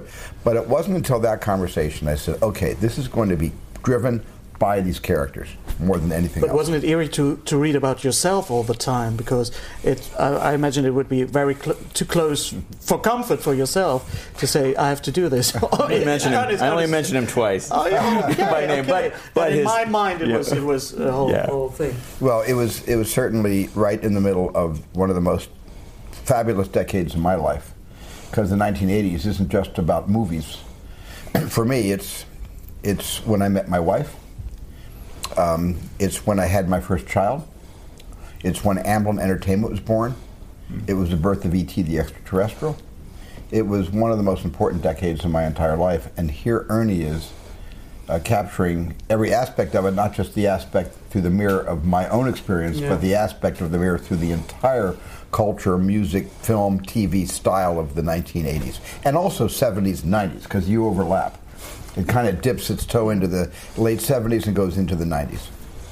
Ernest, hearing that, I mean, that must be a dream come true for you, writing that book and knowing that Steven Spielberg is just mesmerized with. I mean, how does it feel to travel the world at the moment, talking about your book, sitting next to Steven Spielberg and Idol for all of us? Uh, it's very surreal, uh, but wonderful. Uh, you know, uh, I feel like uh, it's happened gradually over a period of years. You know, uh, he signed on almost three years ago this month, uh, exactly. So, uh, but I'm still, I've had enough time to try to wrap my head around it, but I, I still haven't. It's just, uh, it's just been a wonderful experience, and even, even right up until now, it's still uh, uh, just the best ride I've ever been on. Uh, as a, a screenwriter myself, I um, must ask how hard was it for you to, to adapt your own novel into a screenplay? How many darlings have you uh, killed. And was it hard? and was it hard to say no to Steven Spielberg? Uh, well, uh, no, it was not. Uh, uh, uh, the the thing is, uh, the whole time I was writing the book, I assumed it could never be a movie. You know, that was actually freeing to me in my imagination. I, you know, once I conceived the idea of of uh, celebrating all of pop culture and mashing all of it up together in this uh, virtual world, um, uh, I knew that uh, the licensing uh, of that would be probably cost prohibitive. So I just assumed that it would never be a movie. And then once Warner Brothers bought the movie rights, I'm like, well, there's a chance it might be a movie now. Um, and the example that I would always use of what I hoped would happen is something like Who Framed Roger Rabbit. Uh, you know, I've like because the uh, that's a movie in which you have you know Bugs Bunny and Mickey Mouse together in one scene, and uh, you know he's the gentleman who made that happen. Uh, so I think uh, you know they they went and said we want to make a celebration to the whole history of animation and use your IP to do that, and everyone was enthusiastic about having their you know uh, their creations uh, celebrated in a Steven Spielberg movie, and that I think that same uh, thing played out again uh, with Ready Player One. So I was very fortunate. Everybody volunteered their IPs. There was there were very few who we approached who said turn us down. As a matter of fact, the only real no was the makers, not the makers, but the the, the IP holders of um, Blade Runner, which which, which, which figures prominently in Ernie's book, and our first attempt to uh, have the characters through uh, uh, through FlickSync uh, per- merge with an actual film was to recreate uh, that Ridley Scott movie. By the way, Ridley's a friend of mine, would have easily and happily given me the rights, but he didn't control the rights. So you took another movie. We have to talk about this. Can we Well, talk? Do we have to talk about? Well, we can. We can uh, You keep it a secret Can we, after the movie can we. Can we talk about the movie without mentioning the movie? because we were sitting in the screening and we, we were we were thinking this isn't happening. This is not happening. And uh, um, is it because you were friends with the director, of course? I think that helps. And uh, that helps. And and how on earth did you do it? I mean, visually, it, it's so stunning. Well, let me just say one thing without mentioning what the movie Yes. is, and that very simply is, uh, and this is a very small thing, but I think the your audience who loves Easter eggs and loves the minutia of technicality might get off on this. Okay, um, we did not want to lose the impact of the level of grain in the 35 millimeter release prints of that movie. So we actually not only captured the sets and the moments, the iconic moments from that famous film, but we r- went right down to the granular, granular level of making every single digital shot with digital uh, with digital avatars. Our cast now in their in their avatar characters, even they were grained over. So the grain on the characters matches the grain of the movie that we all love. Can we ask a very nerdy question because we've been discussing it without mentioning the movie? Um, The the no no no no no you go ahead. You go. I don't know. I'm not sure if you mean the right question, but uh, let's say it. I, I, I don't know. The blood. The blood. Yes. Yeah. Did you recreate the blood, or was it taken? Was it from? No, it was recreated. It's recreated. Yes, recreated. recreated. You know how the original director. How, how, many, many- how, how, how long it take? I know. I know but They didn't have the digital tools that we had at our. okay, okay. Oh, this is fantastic. Yeah, This is yeah. absolutely fantastic. I have to tell you guys that, that uh, watching Steven and Janusz uh, uh, uh, um, execute.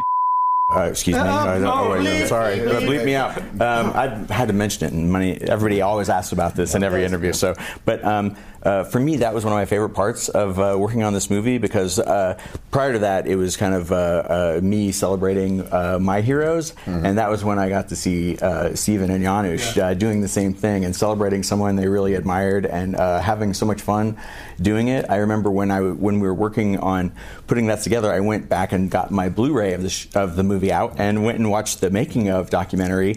Uh, and there's Steven and Janusz in the documentary talking about how much they admire the uh, film and how much they love it. And that was years Right, before. years before. So uh, you can I see. ever read your book. Yeah. so you can see already they were such huge fanboys, and uh, and so uh, that was so much fun for me to get to see my heroes uh, celebrate their heroes. So it wasn't all, all digital. It was also sets. It was also set. They recreated uh, that hotel room. The hotel room. Yeah. This makes it Elevator. This makes it. even better. They were sets. They were sets. But And and and uh, without mentioning names, but the widow and brother-in-law of the filmmaker were on the set that day we shot. Oh, Oh, what were they? And I have videos of them because I took my camera while we were shooting the scene. I only photographed them watching the scene being recreated. And she had her hands up to her face like this. And she thought That's gonna be on was- the DVD. It, it was like a flashback. It was like, Okay. for both of them, it was like going back in time. And has there been another movie which was possible to recreate? If I, wait, I said it was Blade, Blade Runner. Blade Runner is Yeah. Ernie's book. Yeah. And that's where they journey into Decker's world through uh, a, a, a, a, term that Ernie coined, invented, called flick sync.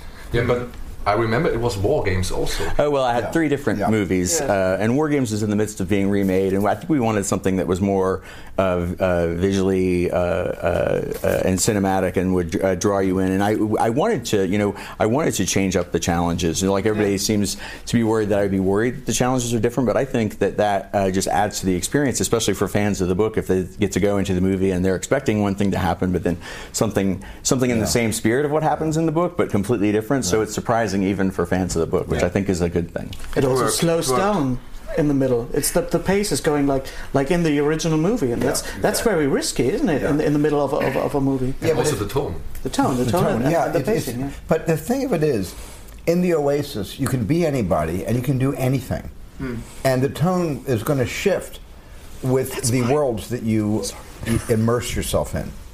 Th- this movie is about allowing the audience to also uh, go through the experience of total immersion.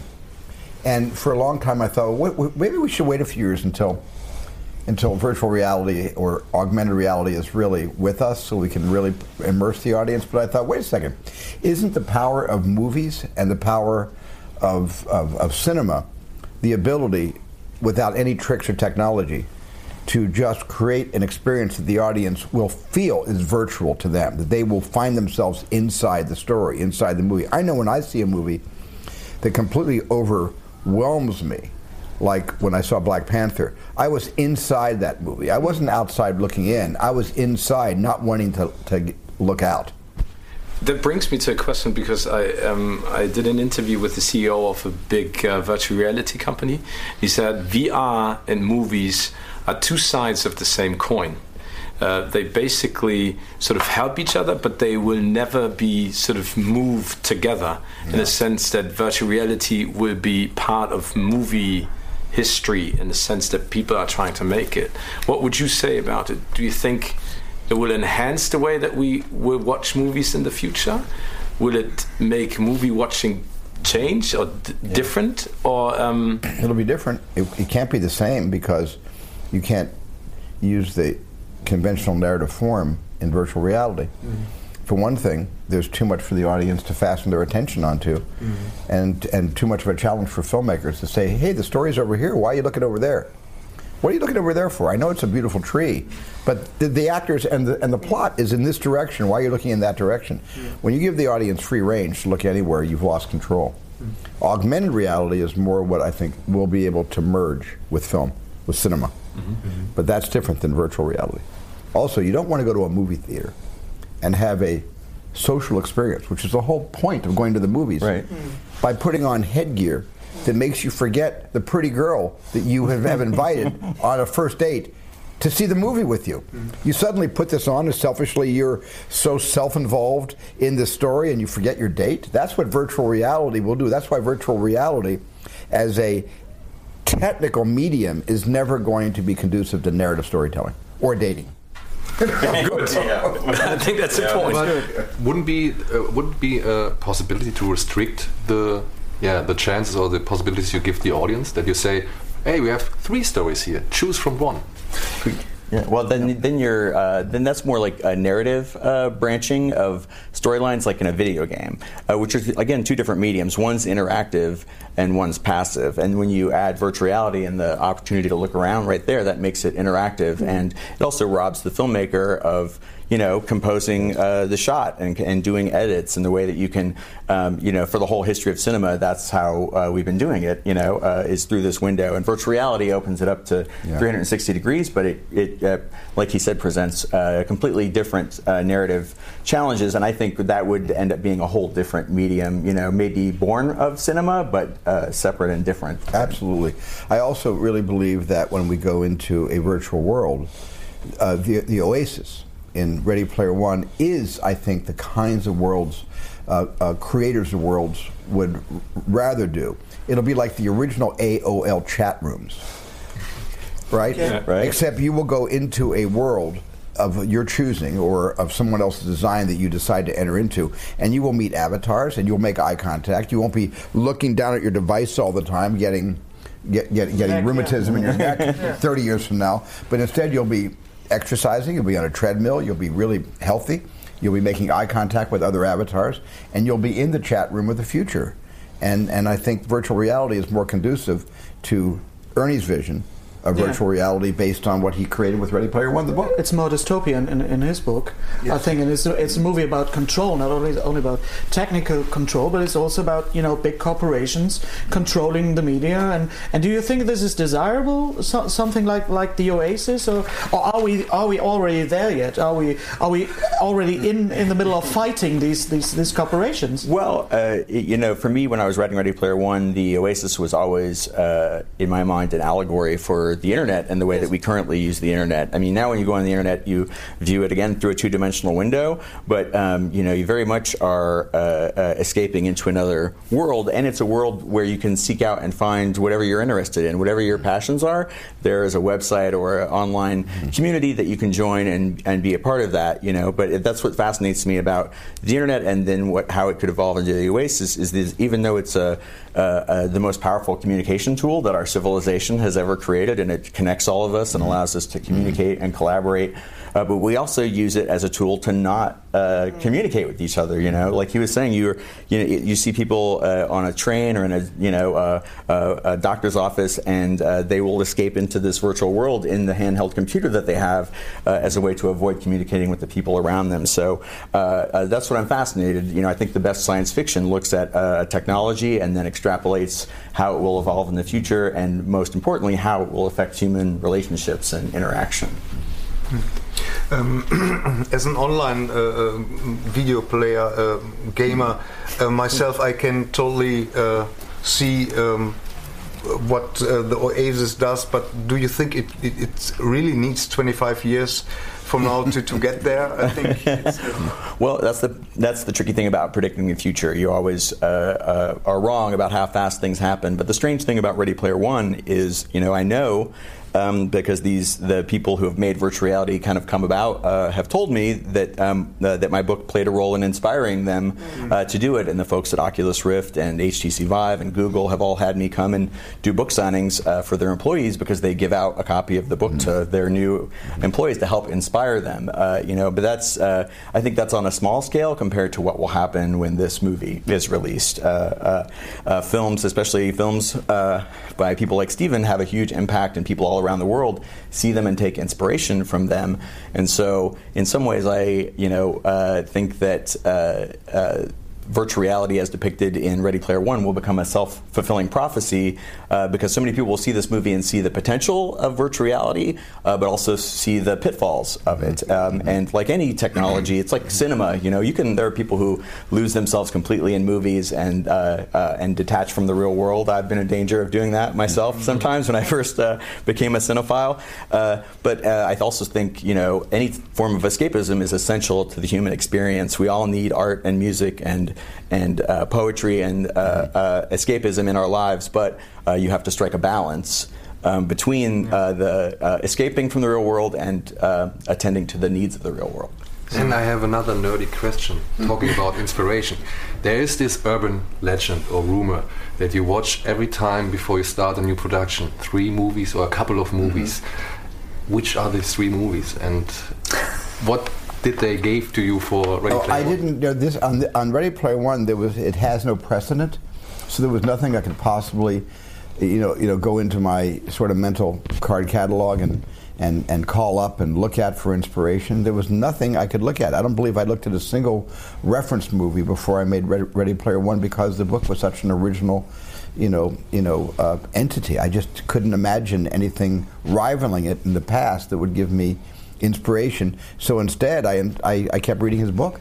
I kept hmm. reading Ernie's book. That was my inspiration. So you influenced him.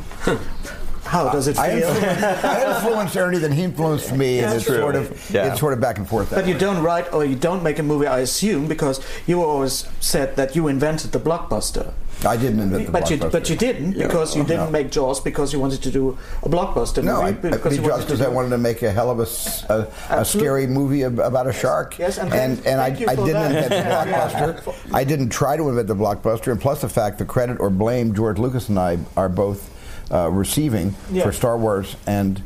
And, and, and you know and, and Jaws with between 1975 and 1977 the release of both you have to understand that uh, you have to give credit to Victor Fleming and David O. Selznick, who, inve- who invented Gone with the Wind. Uh, was that the first blockbuster? No. What about uh, the silent movie Intolerance and films like from by Griffith? That they were perhaps the first blockbusters. There have been blockbusters every several years. And you can trace them all the way back through Hollywood history. Ben Hur was a blockbuster. That was long before Jaws, long before Star Wars. We did not invent the blockbuster. What we invented was a distribution pattern unlike anything that Hollywood had ever done before. We had we had invented uh, basically opening a movie on more than 20 screens. We opened Jaws, which was considered to be uh, uh, uh, unprecedented, on 409 screens. That was considered to be a huge, wide release. I would like to ask you something about Jaws because I read that uh, when Jaws came out, you would drive around in New York uh, and look at the queues in front of the movie Yes, theaters to yeah. check out uh, the response by the people. Nowadays, with social media, there's so much happening out there, and everyone discusses plot points in a movie or discusses a movie in itself. And you just mentioned Indy Five, the next one. Do you pay attention to what you know people do on the internet and say to a movie and would like I, you to do? I'm not on the internet. Okay. I just uh, I don't have a Twitter account. I don't have Facebook account. I just text. That's it. I'm old-fashioned that way. I, I'm I'm uh, I don't have a laptop computer. You know, I I don't. I just literally I'm still kind of analog. I can make a digital movie and still stay an analog person. This- it might be a contradiction in terms, but that's just the way it is. So do you still drive around and look at the queues? Yeah, well, well, now there's a lot more movie theaters, so you you it, it, takes it's- a while, it, it yeah. takes a while, yeah. But is there is there someone who brings the reaction from the audience to you? So That brings the what? That that you can get some information about Of the course, it all osmosis in. It all osmosis in. But you have to understand that the reaction of an audience is after the fact. A reaction of an audience to any of the films I've made is uh, uh, uh, after it's too late to do anything about it. Those reactions just become part of the zeitgeist. That's just part of history. And I'm always focusing on what I'm doing next, not what I'm I've, I've just finished. And so I'm usually focused on the next movie. Can we talk about the technical side uh, of Ready Player One? Because we already spoke about that one movie in, in, in the movie and how it was done. Um, how did you do it? I mean, camera wise, and in creating those two worlds, the real world next to the virtual world. Uh, how did you approach that? Well, you have to understand one thing, and that is there are many different layers to this cake. You know, this is not a this is this is this is not an open face sandwich. this is what we used to call in my father's era a Dagwood sandwich, which is many, many, many layers. And those layers are created first of all in, in terms of conceptually from the book to the screenplay. The layers are all created through the structure of scene scene study in a script. So the plot, the structure, the narrative, where everybody winds up, the surprises, letting the audience be ahead of the movie, then letting the movie get out ahead of the audience and surprise the audience, and then once again allowing the audience to predict something that's about to happen and be right, which is always very rewarding for an audience. But then the audience predicts something and they're wrong because we get out ahead of them again. That's all structure. That's done privately, pulling out your hair, pacing, trying to figure out the movie in a pitching session with Ernie and Zach Penn, the screenwriter. That's a whole thing that doesn't involve the thousand people it took to make Ready Player One at two huge companies, Digital Domain and ILM. And that's where the, all the heavy lifting really occurred. But the fun for me on this movie was something that I don't think it's that easy for an audience to understand. But every single shot in the Oasis, I had to do myself with a small controller in my hand with a couple of thumb buttons. Every shot. Because there's no camera, there's no film step in every scene that takes place in over 55% of this movie, which takes place in the Oasis, because that's a whole world that we create. The shots, every single shot, I had to actually do myself. Jim Cameron does the same thing when he makes Avatar 2 and 3 and 4. Jim sits in a VCAM tent the way I sat in a video camera tent, all alone, with three huge monitors where I can see the world that I'm flying through, and we have to achieve our shots. The same way I do with a cameraman on a conventional movie. I say, use this lens, put the camera here, let's move the camera from here to here, let's cross the actors through that door. It's called blocking. But instead of having a whole crew to help me block, I had to do it alone in a tent. and I had to do it while the actors are waiting in a mocap volume for me to come out and do the next page of the next scene. So it was really complicated and it was really hard to do, but at the end it was so fulfilling. It was really I felt so personally attached to the to the physical craft of putting this movie together. And that's not taking any credit away from ILM and Digital Domain, who had to then take those angles and they had to render them so you would believe that this world was photorealistic and really existed. The biggest challenge for this movie, for me, was getting the facial capture and the emotion carried over from the real actors, Olivia and Ty and and and and all of you know and, and T.J. Miller and uh, and and Lena Waithe and and Wynn and Philip who played Show and Data, and getting those emotions to transfer to the avatars. So after a while. You get emotionally involved with the avatars as much as you're getting emotionally involved when you finally meet the real characters. That was probably the biggest challenge for me.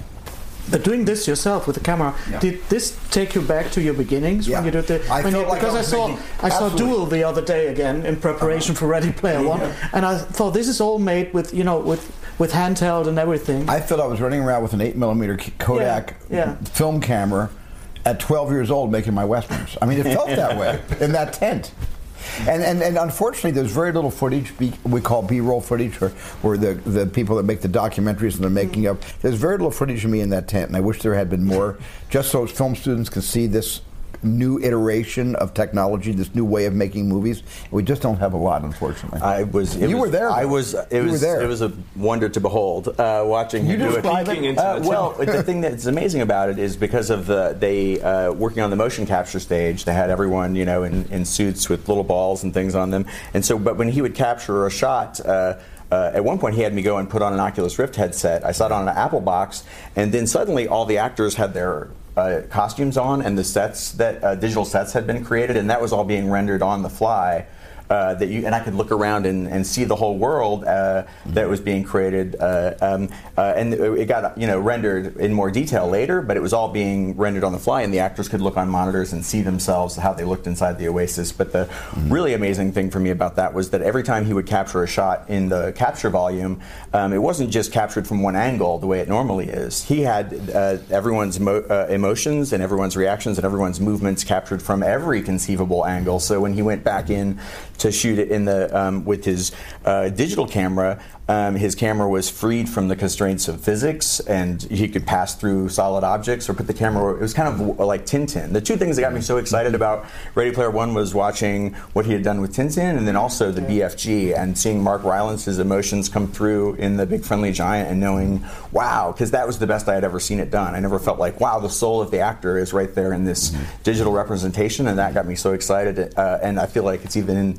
more profound in Ready Player One, like the soul of the actor. And that's what's going to be profound about virtual reality if we ever get to the point where you can capture someone's uh, facial expressions on the fly and render them and have that. Then you won't be operating kind of stoic puppets like you do now in virtual reality. The the all the nuance of human interaction, the reason we're all in the same room together, like that could be uh, re, uh, could be duplicated uh, in virtual reality. But I, that's what's amazing about this movie is that it's You, you notice in the film that when they they're, they're they're suiting up, getting ready, the real characters getting ready to go into the Oasis, they put, put on emo cams, emotion cams. They put on cams that scan their faces. So, and, and, and these are readers, and, and, and they can read through your arms. They just read your, your every emotion. And that was just a justification to show how, the, once they become avatars, they are so lifelike and they're so emotional. Because they're actually reading the reactions of the real characters in the real world. Hmm. I guess we're close to the end, huh? Yeah, are we? Just one more question. Would we say the last question is about what keeps you going on? What is? do you think? Is there a certain responsibility you feel to do another or to tell a lot of more stories? I don't feel a responsibility at all. I feel like I'm, I'm lucky. I feel like I'm just, I just feel fortunate that my interest has not waned after almost 50 years of filmmaking. That I'm as interested now in telling stories as I was when I was 12 years old with my dad's 8 millimeter movie camera. I swear it hasn't changed a bit. I may be a little bit wobbly on the outside, but I'm still that kid on the inside when I've got a story to tell. And and what keeps me going are stories like Ernest's story, Ready Player One. That gives me truly inspiration, throws me back into my own past, and I where I can find who I used to be as a filmmaker and bring that back into the contemporary world. Oh, and we're very happy that you still Yeah. have that urge to Yeah. so. I still have the urge. And Thank you very thank much. you for all your movies, huh? Yeah. because otherwise we wouldn't be here. Because we wouldn't have met. We, we, we talking about and for all the ones that are coming, because we Yes. uh, uh, uh, Ready Player question Two. last, the, the last question B, sort of, Indy Five. Can you say anything? Not about yet, that not yet. okay. We'll be sitting back here in two years again, maybe two and a half. But it won't be mo mocapped. No, it won't. Oh, okay. It'll be all physical. Okay, great. And uh, when will be uh, Ready Player 2? Oh, uh, well, writing I- that, no? uh, yeah, I'm working on that right now. I'm stopped to come and uh, uh, uh, promote Ready Player One, but I'll, I'll return to it when I when I go back home. Thank you, everybody. Thank you, guys. Thank you. That was great. Oh, that was so that much was a fun. fun interview. Yeah. That was a great time. Thank you very much. This is like this is great. It's like sitting around a coffee table and just talking. Yeah. We all got to be. You look Yeah. just like me anyway. His, his name is, his, his surname is Streberg. But really. Streberg. And I wear scarves all the time, like you. Too. I don't have mine on now, but I, I, I was, I was focusing on you throughout. the saying, "Am I looking in the mirror?" or Something.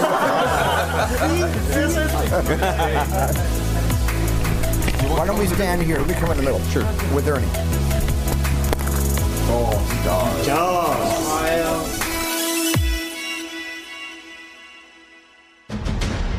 Ich bin 2025 geboren. Man nennt unsere Generation die verlorenen Millionen. Verloren nicht, weil wir verschwunden wären.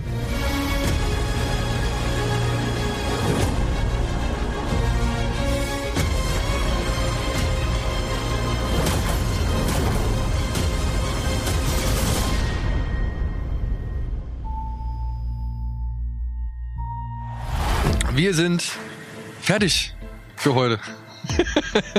wir sind durch. Wir sind am Flughafen. Der Tag war wundervoll. Es war eine sensationelle Erfahrung. Es wird unser Leben auf jeden Fall ein Stück weiterbringen.